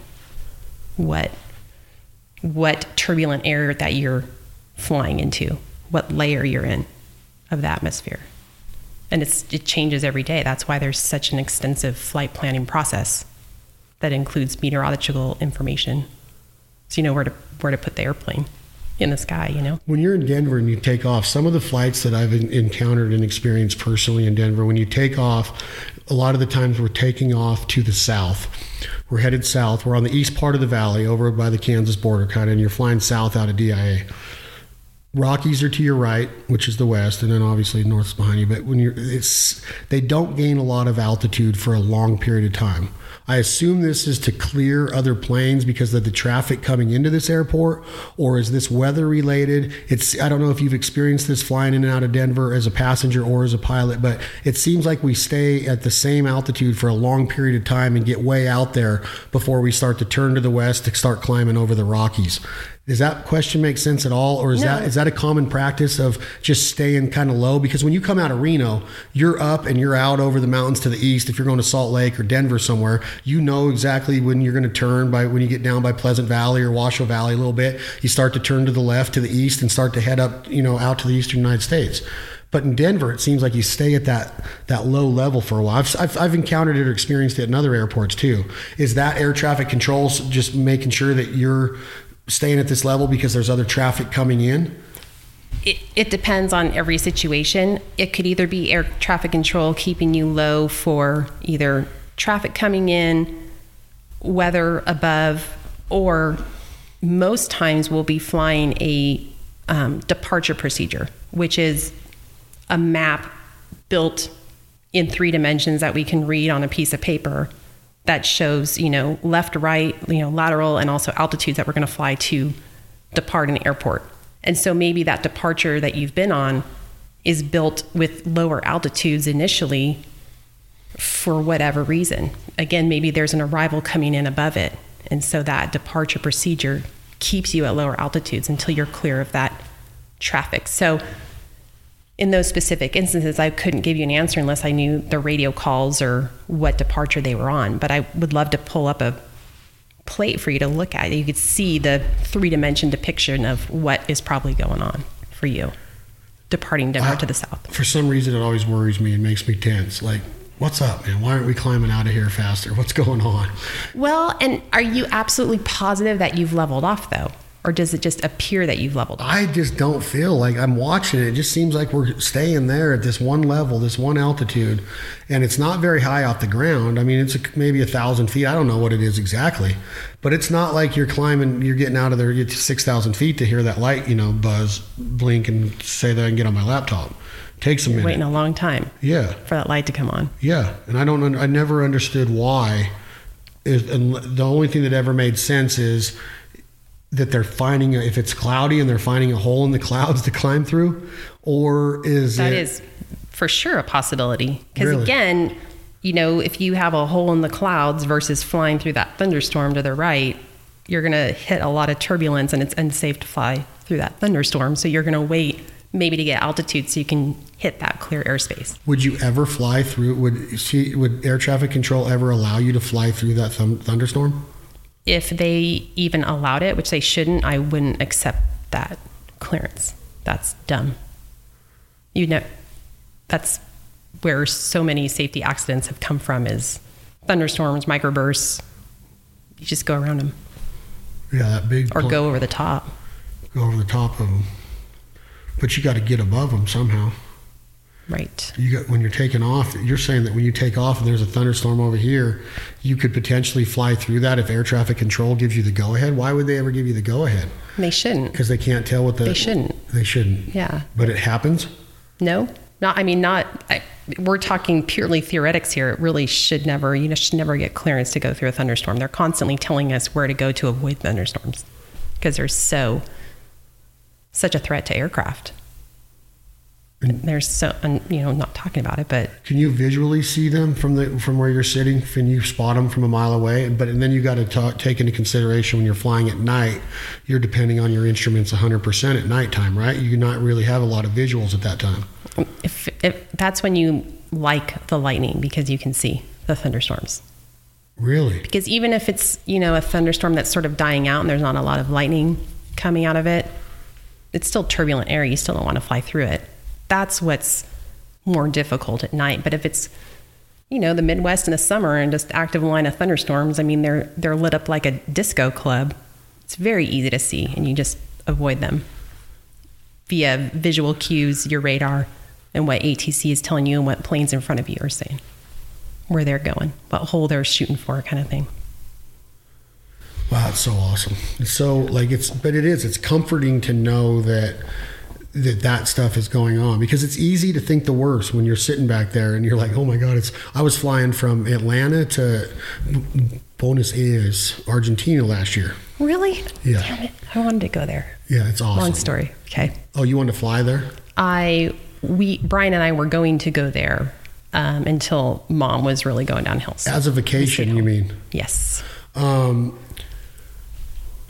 we're getting over. We're over Miami. Over, I could see Cuba. They're talking about there's Cuba off to your left, and it's just mad lightning and freaking turbulence, you know. And this little this little flight attendant, she's probably 60 years old. She's like, this is nothing. She's like, you know, people that fly out of Arizona, they get worried about. She's like, I'll serve drinks in this, and I'm just like, wow. And I was like watching it, just lightning hitting all around, and it was sketchy as shit, but there was no worry to her it was like we were climbing out of it and we were and then I fell asleep and woke up and we landed in Argentina. And it was just like wow, like unbelievable. Like I had first class, which I'm humbled to have. So have have so it was an amazing experience. It's a long flight. Yeah. it's not eight or nine hours, Yeah. but mm, It's really they're really beautiful to watch when you're flying They were next to them, which is for the most part safe, right? If you're far enough away. It just looks like they're really close because they're so lit up and they're huge. and- I've experienced that a lot going down to like Fort Lauderdale, that part of Florida, Oh, God, yeah, where you're where you're way out and you're just looking and you're just seeing them hit, and the pilot like knows exactly how far to stay away before he approaches. It goes into his final approach into the Lauderdale airport Or or. Miami or she. Yeah, you know what I mean. That's again, it's like it's awesome. But you read the statistics. Less than one percent. So when you're in this F-16 now, what would your what would your phone say if you looked it up? If there was a report of how many hours you flew an F-16 fighter jet? 500. 500. Yeah. 500. So what would an what's an average flight? Is it an hour a day? Yeah. For this, for argument's sake, one hour is Is it if you're not going to, we call it hitting a tanker. So air to air refuel, you know, your flights can kind of go an unlimited amount of time, really just based on human factors if there is a tanker airborne. But a typical training mission or not, you know, a typical mission when we're, when we're in Germany or in Korea, be an hour. well, is does fuel play a role into that? It's always How many the biggest role. How long can you fly an F-16? I guess you're is is there an average speed you're flying in an F-16 at any given time when you're on a mission? Yeah, it's typically subsonic, you know, what, five, 500 miles per hour? Am I seeing that right? But its gas is hugely limiting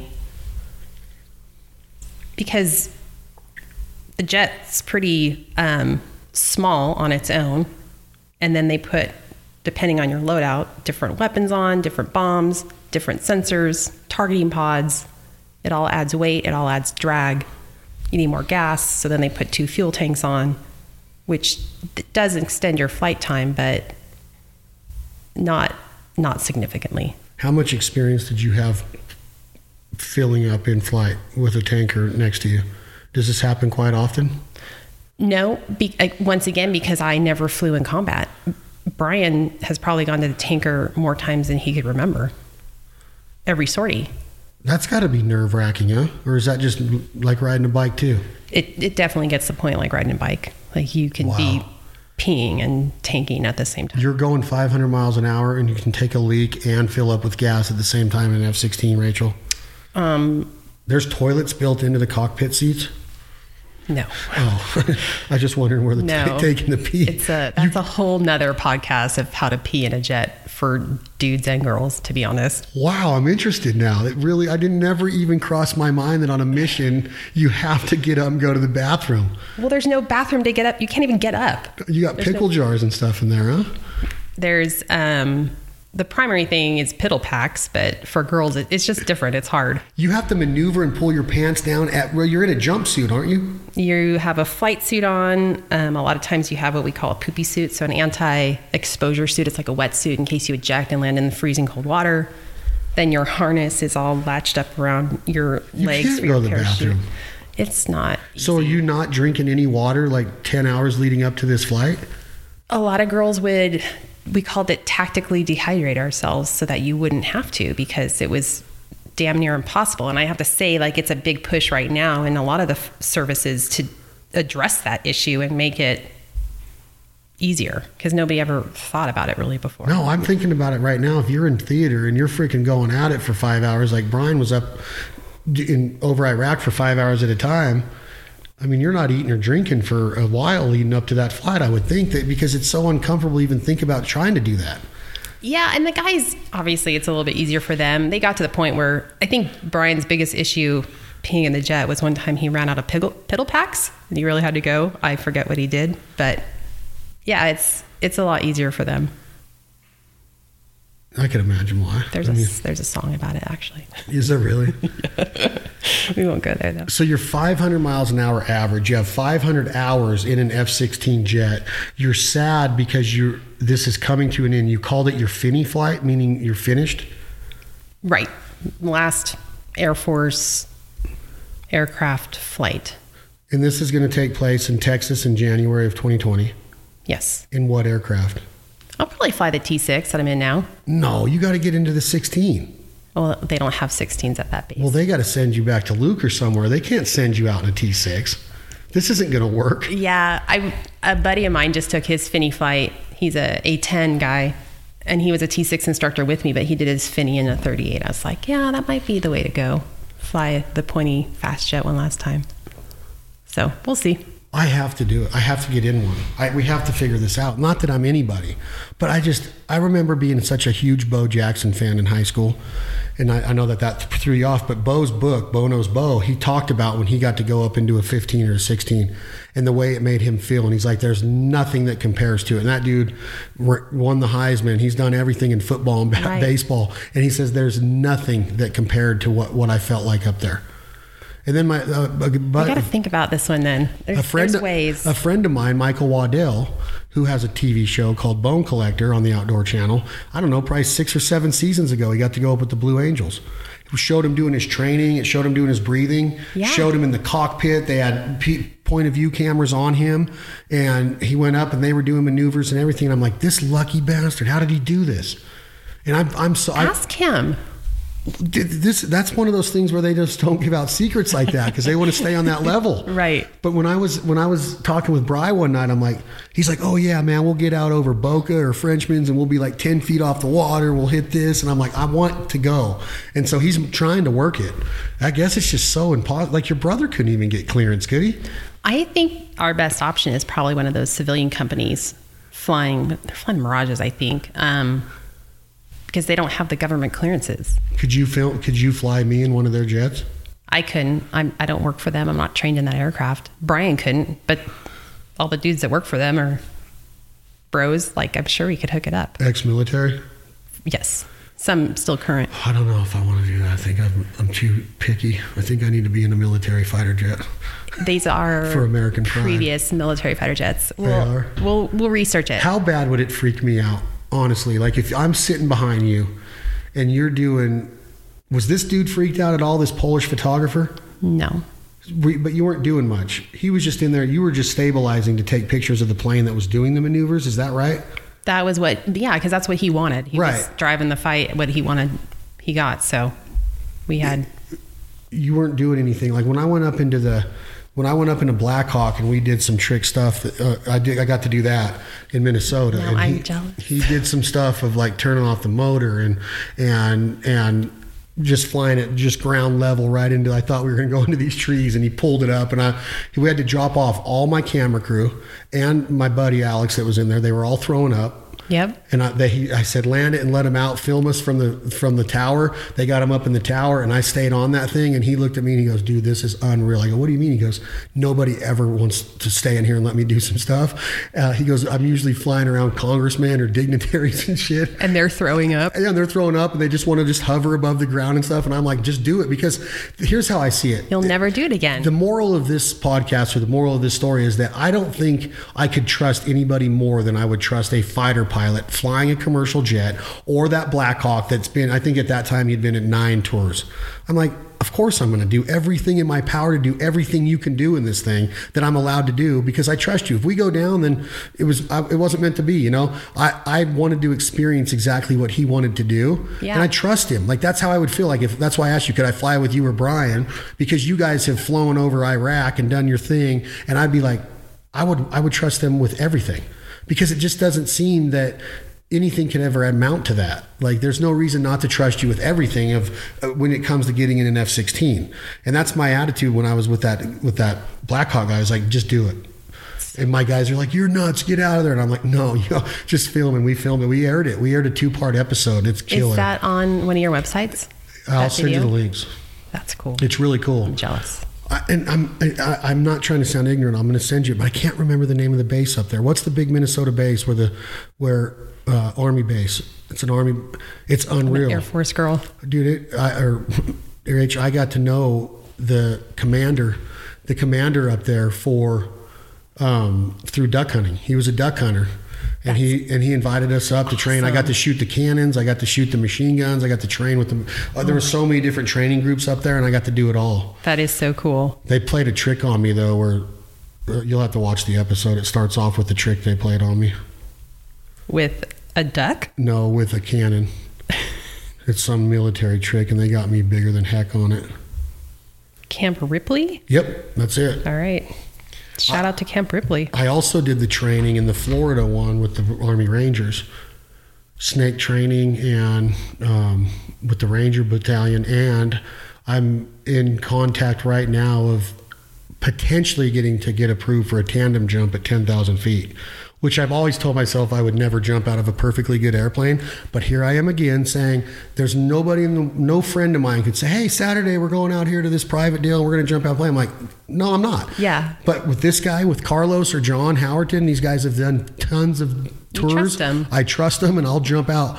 And I'm like, well, what's that scar from? And what's that scar from? And they do this halo jumping and shit. And they're explaining this all to me. And I'm like, how high were you? And they're like 19,000 feet. And I'm like, what? And then like they, they got to land without, you know, they can't just float down in enemy territory. So the, the, the, you know, the way they pull their shoots and the timing and the feet above the ground that they do it, they're breaking bones and shit sometimes when they land. And so they just go and they, the scars on their, on their calves or not on their ankles and shins and stuff and their forearms is from falling, from hitting the ground on these missions. And I'm like, dude, I am such a pathetic human being for never ever. I was telling your husband this. I'm like, See, that's how I look at them. Like, it's so easy to just stay 20,000 feet above all that, no, right? that's a huge They're like- responsibility. Jumping right into I never even entered. I it. never even entered or filled out an application. I never once. I was telling your brother, your husband Brian, it never once crossed my mind when he told me the story about his freaking brother in 9/11 and all of that, and that's why they went. I was like, it never crossed my mind. What a pansy! I woke up and watched those towers go down. And the horror, the horrific shit that was going on in our country, bad day. and it never crossed my mind to get over there like that football player from the Cardinals did, Tillman. Uh, God, Tillman. or- yeah, the, he he died for our country over there. did, yeah. Never crossed my mind to go over there. And these guys are doing it because of their pride in this country and to provide safety for our country. And I'm like, oh my gosh, I am such a piece of such a, such a pansy. And that's why that's why I try so hard now with our military endeavors of being able to provide therapy and go bring them out to what we do because they need that. So all of them, every time I'm with a soldier or uh, a female or male, I've been with both of them in the duck blind and talking to them about what they've experienced being in theater, what the, they feel like when their boots hit American soil again, and what they want to do. Family in the outdoors, family and get in the woods, and the woods are therapy to them. So I always ask them. I go, "Do you ever look down at somebody like me?" That never had the the notion to ever even go and they're like no not one bit. No. you're doing your part by doing this for us. You were put on the world the earth to do something different than we were. It's a total different mindset. Not everybody has it and if everybody did it, something would be up. That we need people doing a bunch of different things. It's really taught me it's really given me a different perspective as i mature. And i may have matured slower than some. I may have matured faster than some. But as i keep maturing into my life I, I really learned the perspective of kindness and passion and respect and manners and all of these things that the, that I see through my dealings with all these people. I'm like, I'm never ever going to get frustrated with somebody working at McDonald's again because I, I had this conversation of condescending attitudes on people that feel like they can treat somebody the way they are because they're assumed to be lesser of a person. Right. I've grown compassionate to where when I go into McDonald's now and I see a 70 year old lady working the register, I sit there and go, one, she's probably maybe bored and needs this, you know, wants to just interact. Two, she went through a bad financial deal and has to work, which is sucks. that really sucks. Yeah. And I get this weird feeling that comes over me, like I want to help them, like I want to give to them, and like be like. So I never. I'm finding myself getting less and less. I don't even know how we got off on this, but feeling. but she's working. Yes. Instead of begging Yes, on the and street. so I've, I found myself getting less and less frustrated if she might do something different or slower than I would like her to do that certain something. Right. I'm starting to be more understanding of like, ah, an extra five minutes ain't going to kill me. It's not gonna I'm, kill you, I'm gonna, yeah. you know, I'm, I'm probably taking five minutes off of my life by eating this McDonald's. so More than that. let's not rush to put it in my body, man. Let's live a little bit longer. So I'm really, try- but the military and being around people like you and Brian and learn. I wanted to learn about his brother more, but I've, I, I could show you so many episodes. The the man, the man that just got put in charge of all anti-terrorism, Admiral Joe Maguire through Donald Trump. He's duck hunted with me several times. I text him. He's a dear friend of mine, and I've gotten to sit and drink, sip wine with him. I've gotten to sit in the duck blind with him. I learned about his days as a SEAL, what he did as a SEAL. What he, I mean, and I just sit there and go, "Oh my gosh, I'm hunting with a four-star admiral." That's now got one of the most important jobs in our country, and I got to text him and tell him congratulations because of a freaking mallard duck. That's so That great. hole right there, tho- those woods right there is in Arkansas. That's I can sh- I can send you episode links of, of Joe Maguire with me there, with Tom Tom Arthur, who's a Purple Heart recipient from Vietnam. Scott, uh, I, I, I brag about my friend Scott all the time. He was special forces. He took a bullet for our country. He hunts with me. Uh, Colorado, Arkansas. So I and I've I've have several other ones. I'm going to send you some links, my, the military stuff. Yeah. And you're going to be like, hunting is so cool because it's opened up this network to where I have a platform now to where I had the ability to call. I would have never had this conversation with you without this platform. I would, I would have hoped we would have, but uh, time is limited, so we had to dedicate time to it. Right. And it's a nice conversation. It teaches me about what you did and what you sacrificed and what you, you know, your feelings about everything, what your husband did. You, I could. It's so important, and that's people are like, well, why do you podcast? And I'm like, I don't know. You kind of got to be famous to go get interviewed by Howard Stern. You got to be on a different level to get invited on the Ellen Show. You know, theoretically, you do. Podcasting allows these stories that should be told. Not that it's any, not that we're not pushing this down the throat. Right. You don't have to listen to this. But if we write a description of this 30 something female that is a fighter pilot that did all of this and now is a commercial pilot at the same time as raising kids and being married and had went through the horrific bullshit you went through with your mom and your dad and all that, this is, we're not even getting into that. But there's so many cool stories out there in America, in the world.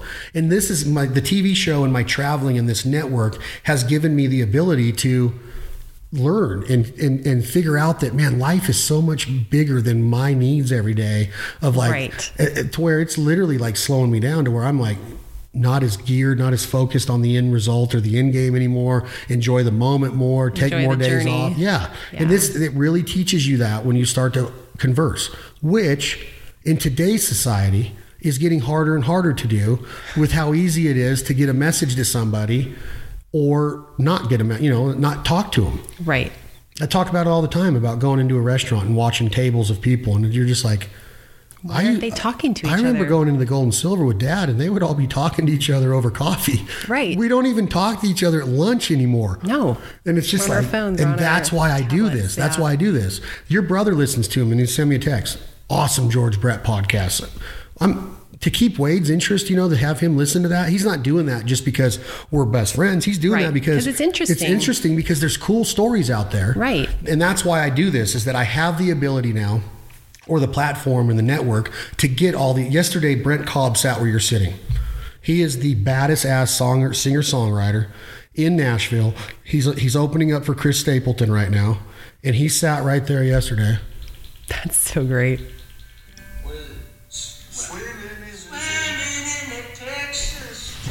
It is right where I'm sitting. Yeah. That is so cool. And before him, this girl right here's just got a cut. She just is opening up for Maren Morris right now. Her name's Hailey Whitters. She's a badass singer songwriter. I would have never met her if it wasn't for hunting. Isn't that crazy? Yeah. How stuff. And I could keep Falls in your lap. I know. George Brett was my childhood hero, and now he's my friend because of a mallard duck and hunting. He's done the podcast. I sat in his house in Kansas City last in, in August. Traeger barbecued with him for five hours, and the next went to a Royals game that night and sat in his box, and then got to sit at a podcast and talk to him about his baseball career. And I used to drive from here to Oakland to watch him play third base for the Royals. That's so cool. And now I text Now these you're talking to him. We're tight. You're I stay at his house. I get this. I get to go to his pad in, in Scottsdale when the when spring training's there, and get to have barbecues down there. And he makes me margaritas with Crystal Light, and he's so proud of them, and they are pretty good. But it's freaking George Brett. Right. And Like to you, like that might be. It might, there's somebody else that would fill that void, but I get to hang out with all these people and talk to them because of really the common denominator being hunting and Well, and loving hunting. Loving like it's it. so part of you and your Yeah. family, your My soul. whole life. Yeah. but to be able to do what hunting has brought me with the military since season one, I knew how important it was. We work with the Freedom Hunters. Anthony Pace in Colorado started a thing called the Freedom Hunters, a nonprofit group that brings soldiers out to the field once they return from theater and brings them on all expense paid trips.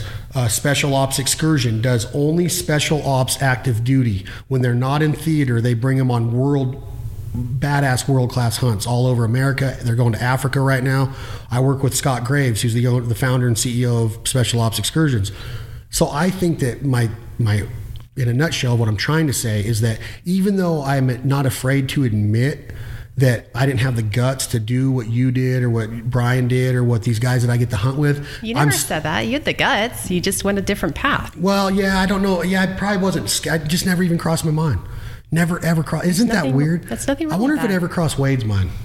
He was a big manly football player. I wonder if he ever sat down and went, you know what, I need to go do something about this.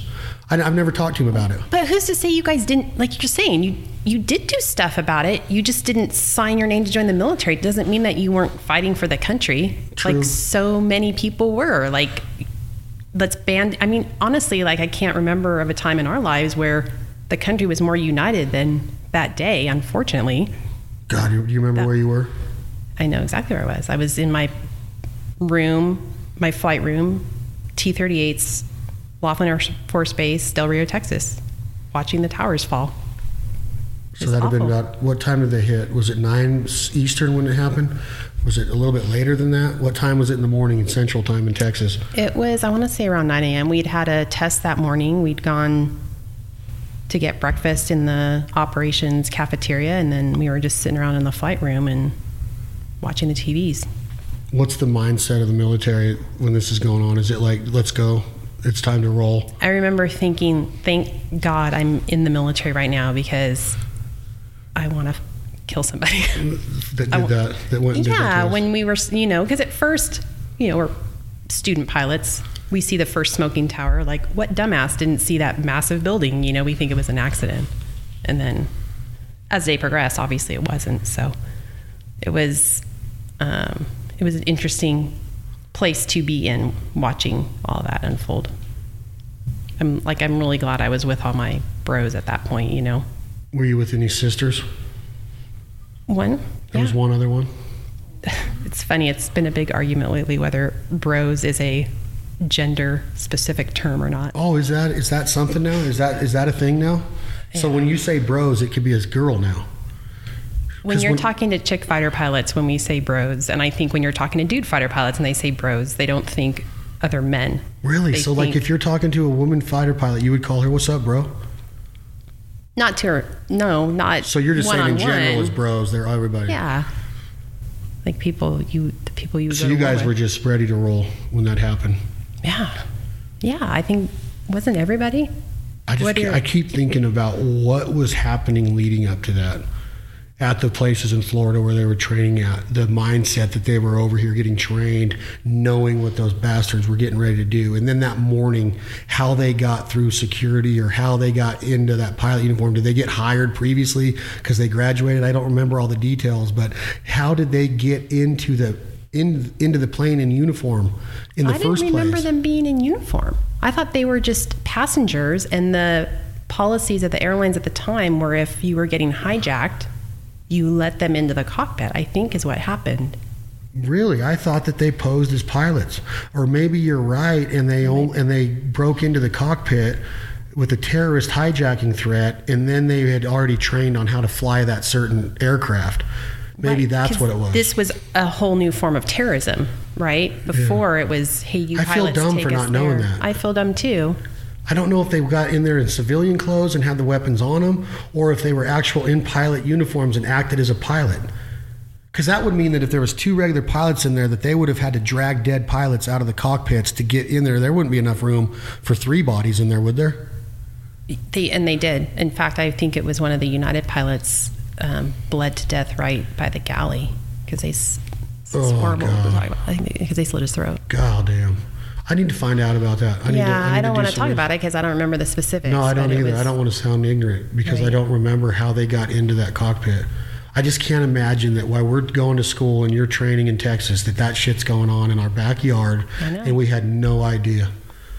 I mean, a lot of people had ideas that this could happen, and the right people didn't listen to them. I guess Really. so. It just had to be proven it could be done, and then now there's precautions. And then we got the other one the other day. We got the ISIS leader wait, day before yesterday. Yeah, I don't watch the news. Sorry. You don't? no, we don't have cable anymore. You don't? You just watch apparently, Netflix? apparently, we took out number one, right? Yeah. You watch Netflix? I don't really watch anything. You don't Apparently, I need watch? to start watching your. I'm going to send you and Brian some. I'm, no, I'm just going to send you guys some links that you can put on your smart TV if you have one, and, and watch these military episodes. They're they're cool. Yeah, It makes us feel awesome when we get to do it because you're just like you're just like so humbled to know that we did one called Humbled and Humbled Part Two, Navy SEAL SEAL Team Six, a guy named Jake Young. Um, when, when we're done, I'll show you the pictures around the corner. He was on his sixth tour and he was taken. He was outside in the barracks, taking a leak, and um, I want to make sure I get this right no helmet on. Thing comes over the fence, blows up. The guy taking a leak with him loses his leg. He's carrying him back into the into the place, and he gets in there and grabs his helmet, and then they go back out and get in a firefight for like five hours. He comes back in, gets undressed, takes his helmet off, and it's full of blood. And he thinks that he just scratched himself, you know, in the fight. Well, when that ball, when that grenade came over, the shrapnel went into his head, and um, all the way lodged into his brain. He stayed over there for eight more months of a nine month mission. No, six more months. He was on his third month of a nine month mission. Stayed over there fighting for six months, got back, and didn't remember who his wife was. They kept getting in. He didn't know how old his kids were. He couldn't find direct. He couldn't get directions and find his way to the kids' school. He, he like they were just seeing all these signs, so they go to couples therapy because they think he's like not into the marriage anymore. And Right. the and the therapist says you something bigger is going on here. We need to do a CAT scan. And so they do it on his brain. He's got all that shrapnel lodged into his brain, and he lost all of his short-term memory. So he's never allowed to operate a motor. This is a SEAL Team Six. is this permanent damage? Then Yes. they weren't able to No, remove it. Or he went. He was in nine different hospitals and over thirty procedures. Jesus. He's never allowed to operate a car again. He can't drive. All this stuff. So I'm sitting in the duck blind with this guy, listening to this story. SEAL Team Six, the baddest of the bad. Right. And, he- and he's like disabled to, to the point to where he wants to be over there fighting still. Right. That's the weirdest attitude to me. Like I want to go back. I want to be over there with my bros. Like I want to be there, there. and I'm like, what? Like, what is going to stop you? It's just a different mindset. It's awesome. We, Yeah. it's so undervalued, in my opinion, to where I love talking about it of what our experiences were to show people, like, dude, these, this is a different caliber of people that we're dealing with here, in my opinion. They're doing shit that we would never fathom doing. If you really if get you in, tried, you would die. yeah, Yeah. If you get into their stories of what they've done, you're just like, oh my gosh, this is unbelievable. The movies depict it. It's like you see it in a way, and it's really happening. It's really happening. It's really happening. Yeah. It's not just Hollywood. And that's that's what gets me, right? Because again, in my mind, it's super easy for us to just fly above it all. They're the ones doing the work, on the ground. getting shrapnel in their brain, you know? Yeah, I think our job is easy compared to that. I don't know about the definition of. I don't think easy is the right word to define that job. Well, it's a relative term, I guess. Yeah, easy's not a good one though. I don't think it's easy. Well, it's easier Well, than their job. but that's you're saying that From from my Rachel's perspective. I and I respect that, but you're also saying that they would say you you think that they could get in and fly that jet. Maybe not. They might think that that's very difficult, and that's why they choose to do ground fights or do different segments of the army. Maybe. Maybe, yeah. It's funny you bring this up because we just had our end of season soccer party at our house.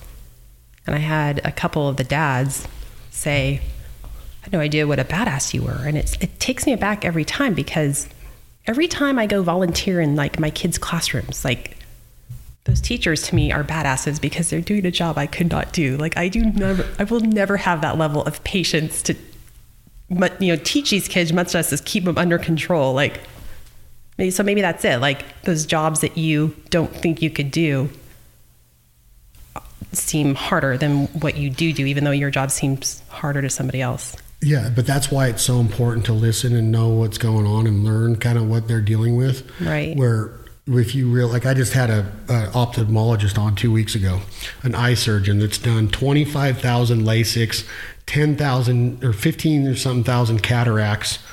You should listen to it, what this guy does with his hands. His name's Dr. Matt Mills. He's going to operate on my eyes. Well, I wanted to talk to him about vision and the importance of vision and losing your vision and as you grow into your life and, you know, how common how is a cataract. How do you take care of your eyes and protection and sunglasses and ultraviolet ray, all this stuff. And I'm like, breaking it down to where my vision is everything to me, not just to see a duck and be a good shot, but to see Alyssa grow up and be have your vision that we take for granted every day. Right. So I'm like, while I'm sitting over here with no shoes on talking to a pilot, he's over there with a laser and a scalpel cutting some dude's eyes open to make him see better. Exactly. And I'm like, what am I really doing here? Well, I got a, a chance to sit down and talk with him because he's a hunter and I've hunted with him. He's also on the board of directors for the Boys and Girls Club.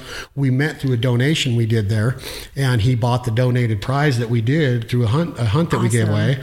And so it's all tied in. The heart of a hunter gives to the Boys and Girls Club. This ophthalmologist serves as a Boys and Girls Club board of directors member. He's also a badass eye surgeon. He comes on the hunt. We hit it off. I'm more interested in what he does, so I want to learn more. And then I'm sitting there in awe of like, wow, 25,000 surgeries. And the dude's only 50 years old. right how many more is he going to do Yeah, barely 50. yeah And I didn't know that ophthalmologists were MDs. They're freaking doctors. Cutting eyeballs open Badasses. which don't heal very well badasses. But you bring up a good point. I need to get I need to get an elementary school teacher on here. I need to get a middle school teacher, a high school teacher, and, and talk about what's going on with kids today and how much different it is. My my daughter's third grade elementary school looks like a college campus. because it's so big or well, just how just modern the it is. amenities and modern. yeah You're like, what in the frick? I go look at where I went to elementary school, and I'm like, what? This is not fair. and it still looks the same It's still the exact blocks. same. yeah But a lot of good people came out of that school system in the public school system in this area that are very Right. successful. right Very successful. I know I talk to people who are moving here. They're going to put their kids in private school, and I just don't get it. I maybe I'm misinformed, but Where like Manogue? You talking like a Manogue, or is there a private elementary school here? Like a is it like a Catholic school? yeah, I forget. Like St. Albert's something or something like that. Yeah, Little Flower. Yeah, my mom went to Little Flower back a in the day. A friend of mine went to St. Albert's, and they were told that at Clayton, where I went, she's like, "Oh, that's where the gangs go." I'm like, "Oh my gosh, Well, I that went to Clayton. So untrue. I went to Clayton. We were And in a we're gang. fine. I wasn't in a gang. Right. Sometimes I think a gang would be, I think gangs are weird. I think groups are weird. I think when people say that I'm going to go hang out with my group, you know, whether it's a motorcycle group and you see them all with their vests on, I respect them. But I'm just like, why do you have to be in a group? Why do you need to Why- cluster like Yeah, why do you have to have a cluster So like that need. And Brent Cobb, who was on the podcast yesterday, we'll end, we'll end this pretty soon. I know you're busy too, but Brent Brent Cobb was talking about people are afraid to be alone, and he goes, he said, I think loneliness is a good thing. He said, I think depression is a good thing because it teaches us about what how important the good times are. He goes, people are afraid to to test their like. You got to listen to him talk. He's bright. He's only one, he has a high school education. He writes songs. I don't have just every songwriter on here. This guy's songs touch me. Like you would you would fall in love with him guaranteed. Like Allie would loves him. Um, well, he played up at the up at the lake on Sunday night. We went up and saw him, and then he came down here and we cooked and, and hung out and and did the podcast. And I was just listening to the way he puts words together, and I was like, man. And he's poet. and he's talking about lo- don't be afraid to be alone. Use it as he goes. But today, nobody's alone because they get on this and they're like, "Oh, look at all my friends. I'm going to load like all these pictures, and we can't even turn this thing on long enough to be off long enough to be alone." Right. He says he goes, "I love being alone." Because I said, "You're one of the worst texter backers of all time," and he goes, "Yeah, there's a reason." He goes, I'm not on the phone "I, want to be alone," and I'm like, "I need to get to there. I have to get there." I have. I wanted to revert back to no social media where you actually had to talk and you actually went and hung, and now it's just all based on falseness of false happiness. Everybody's living this happy life. Nobody knows what sadness is. He's got a line in a song that's like, "You don't know, and you don't until you've cried. You don't know about laughing."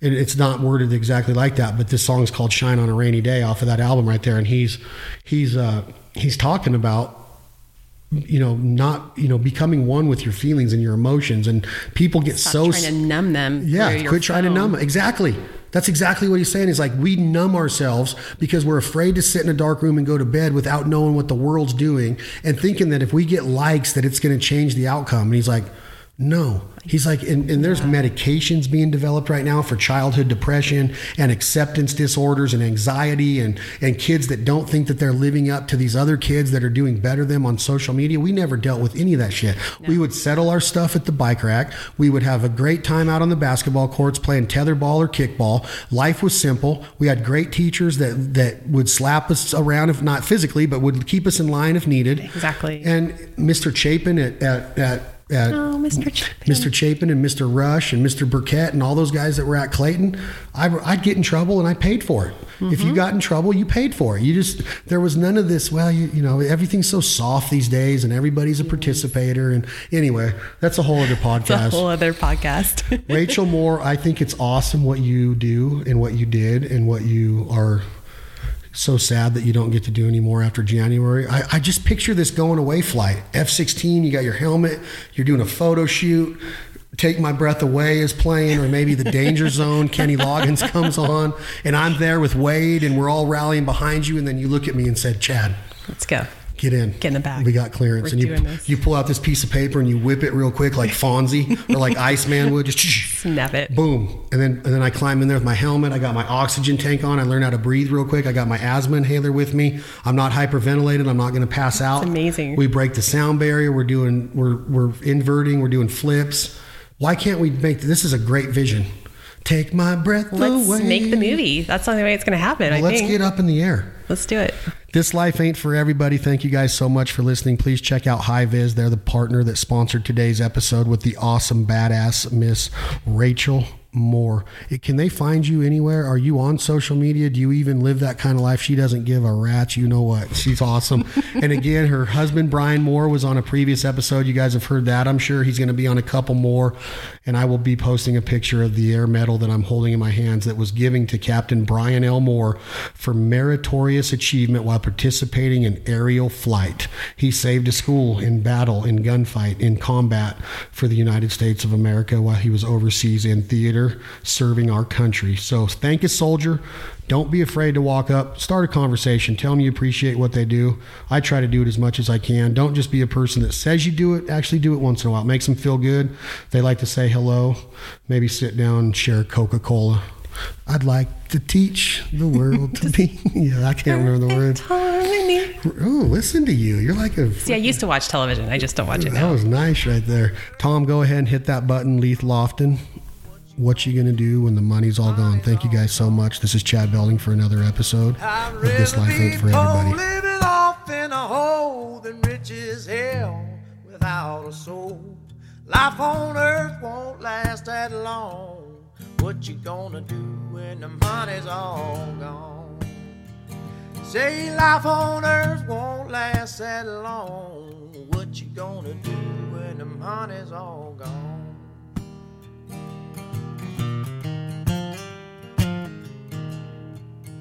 Mm-hmm.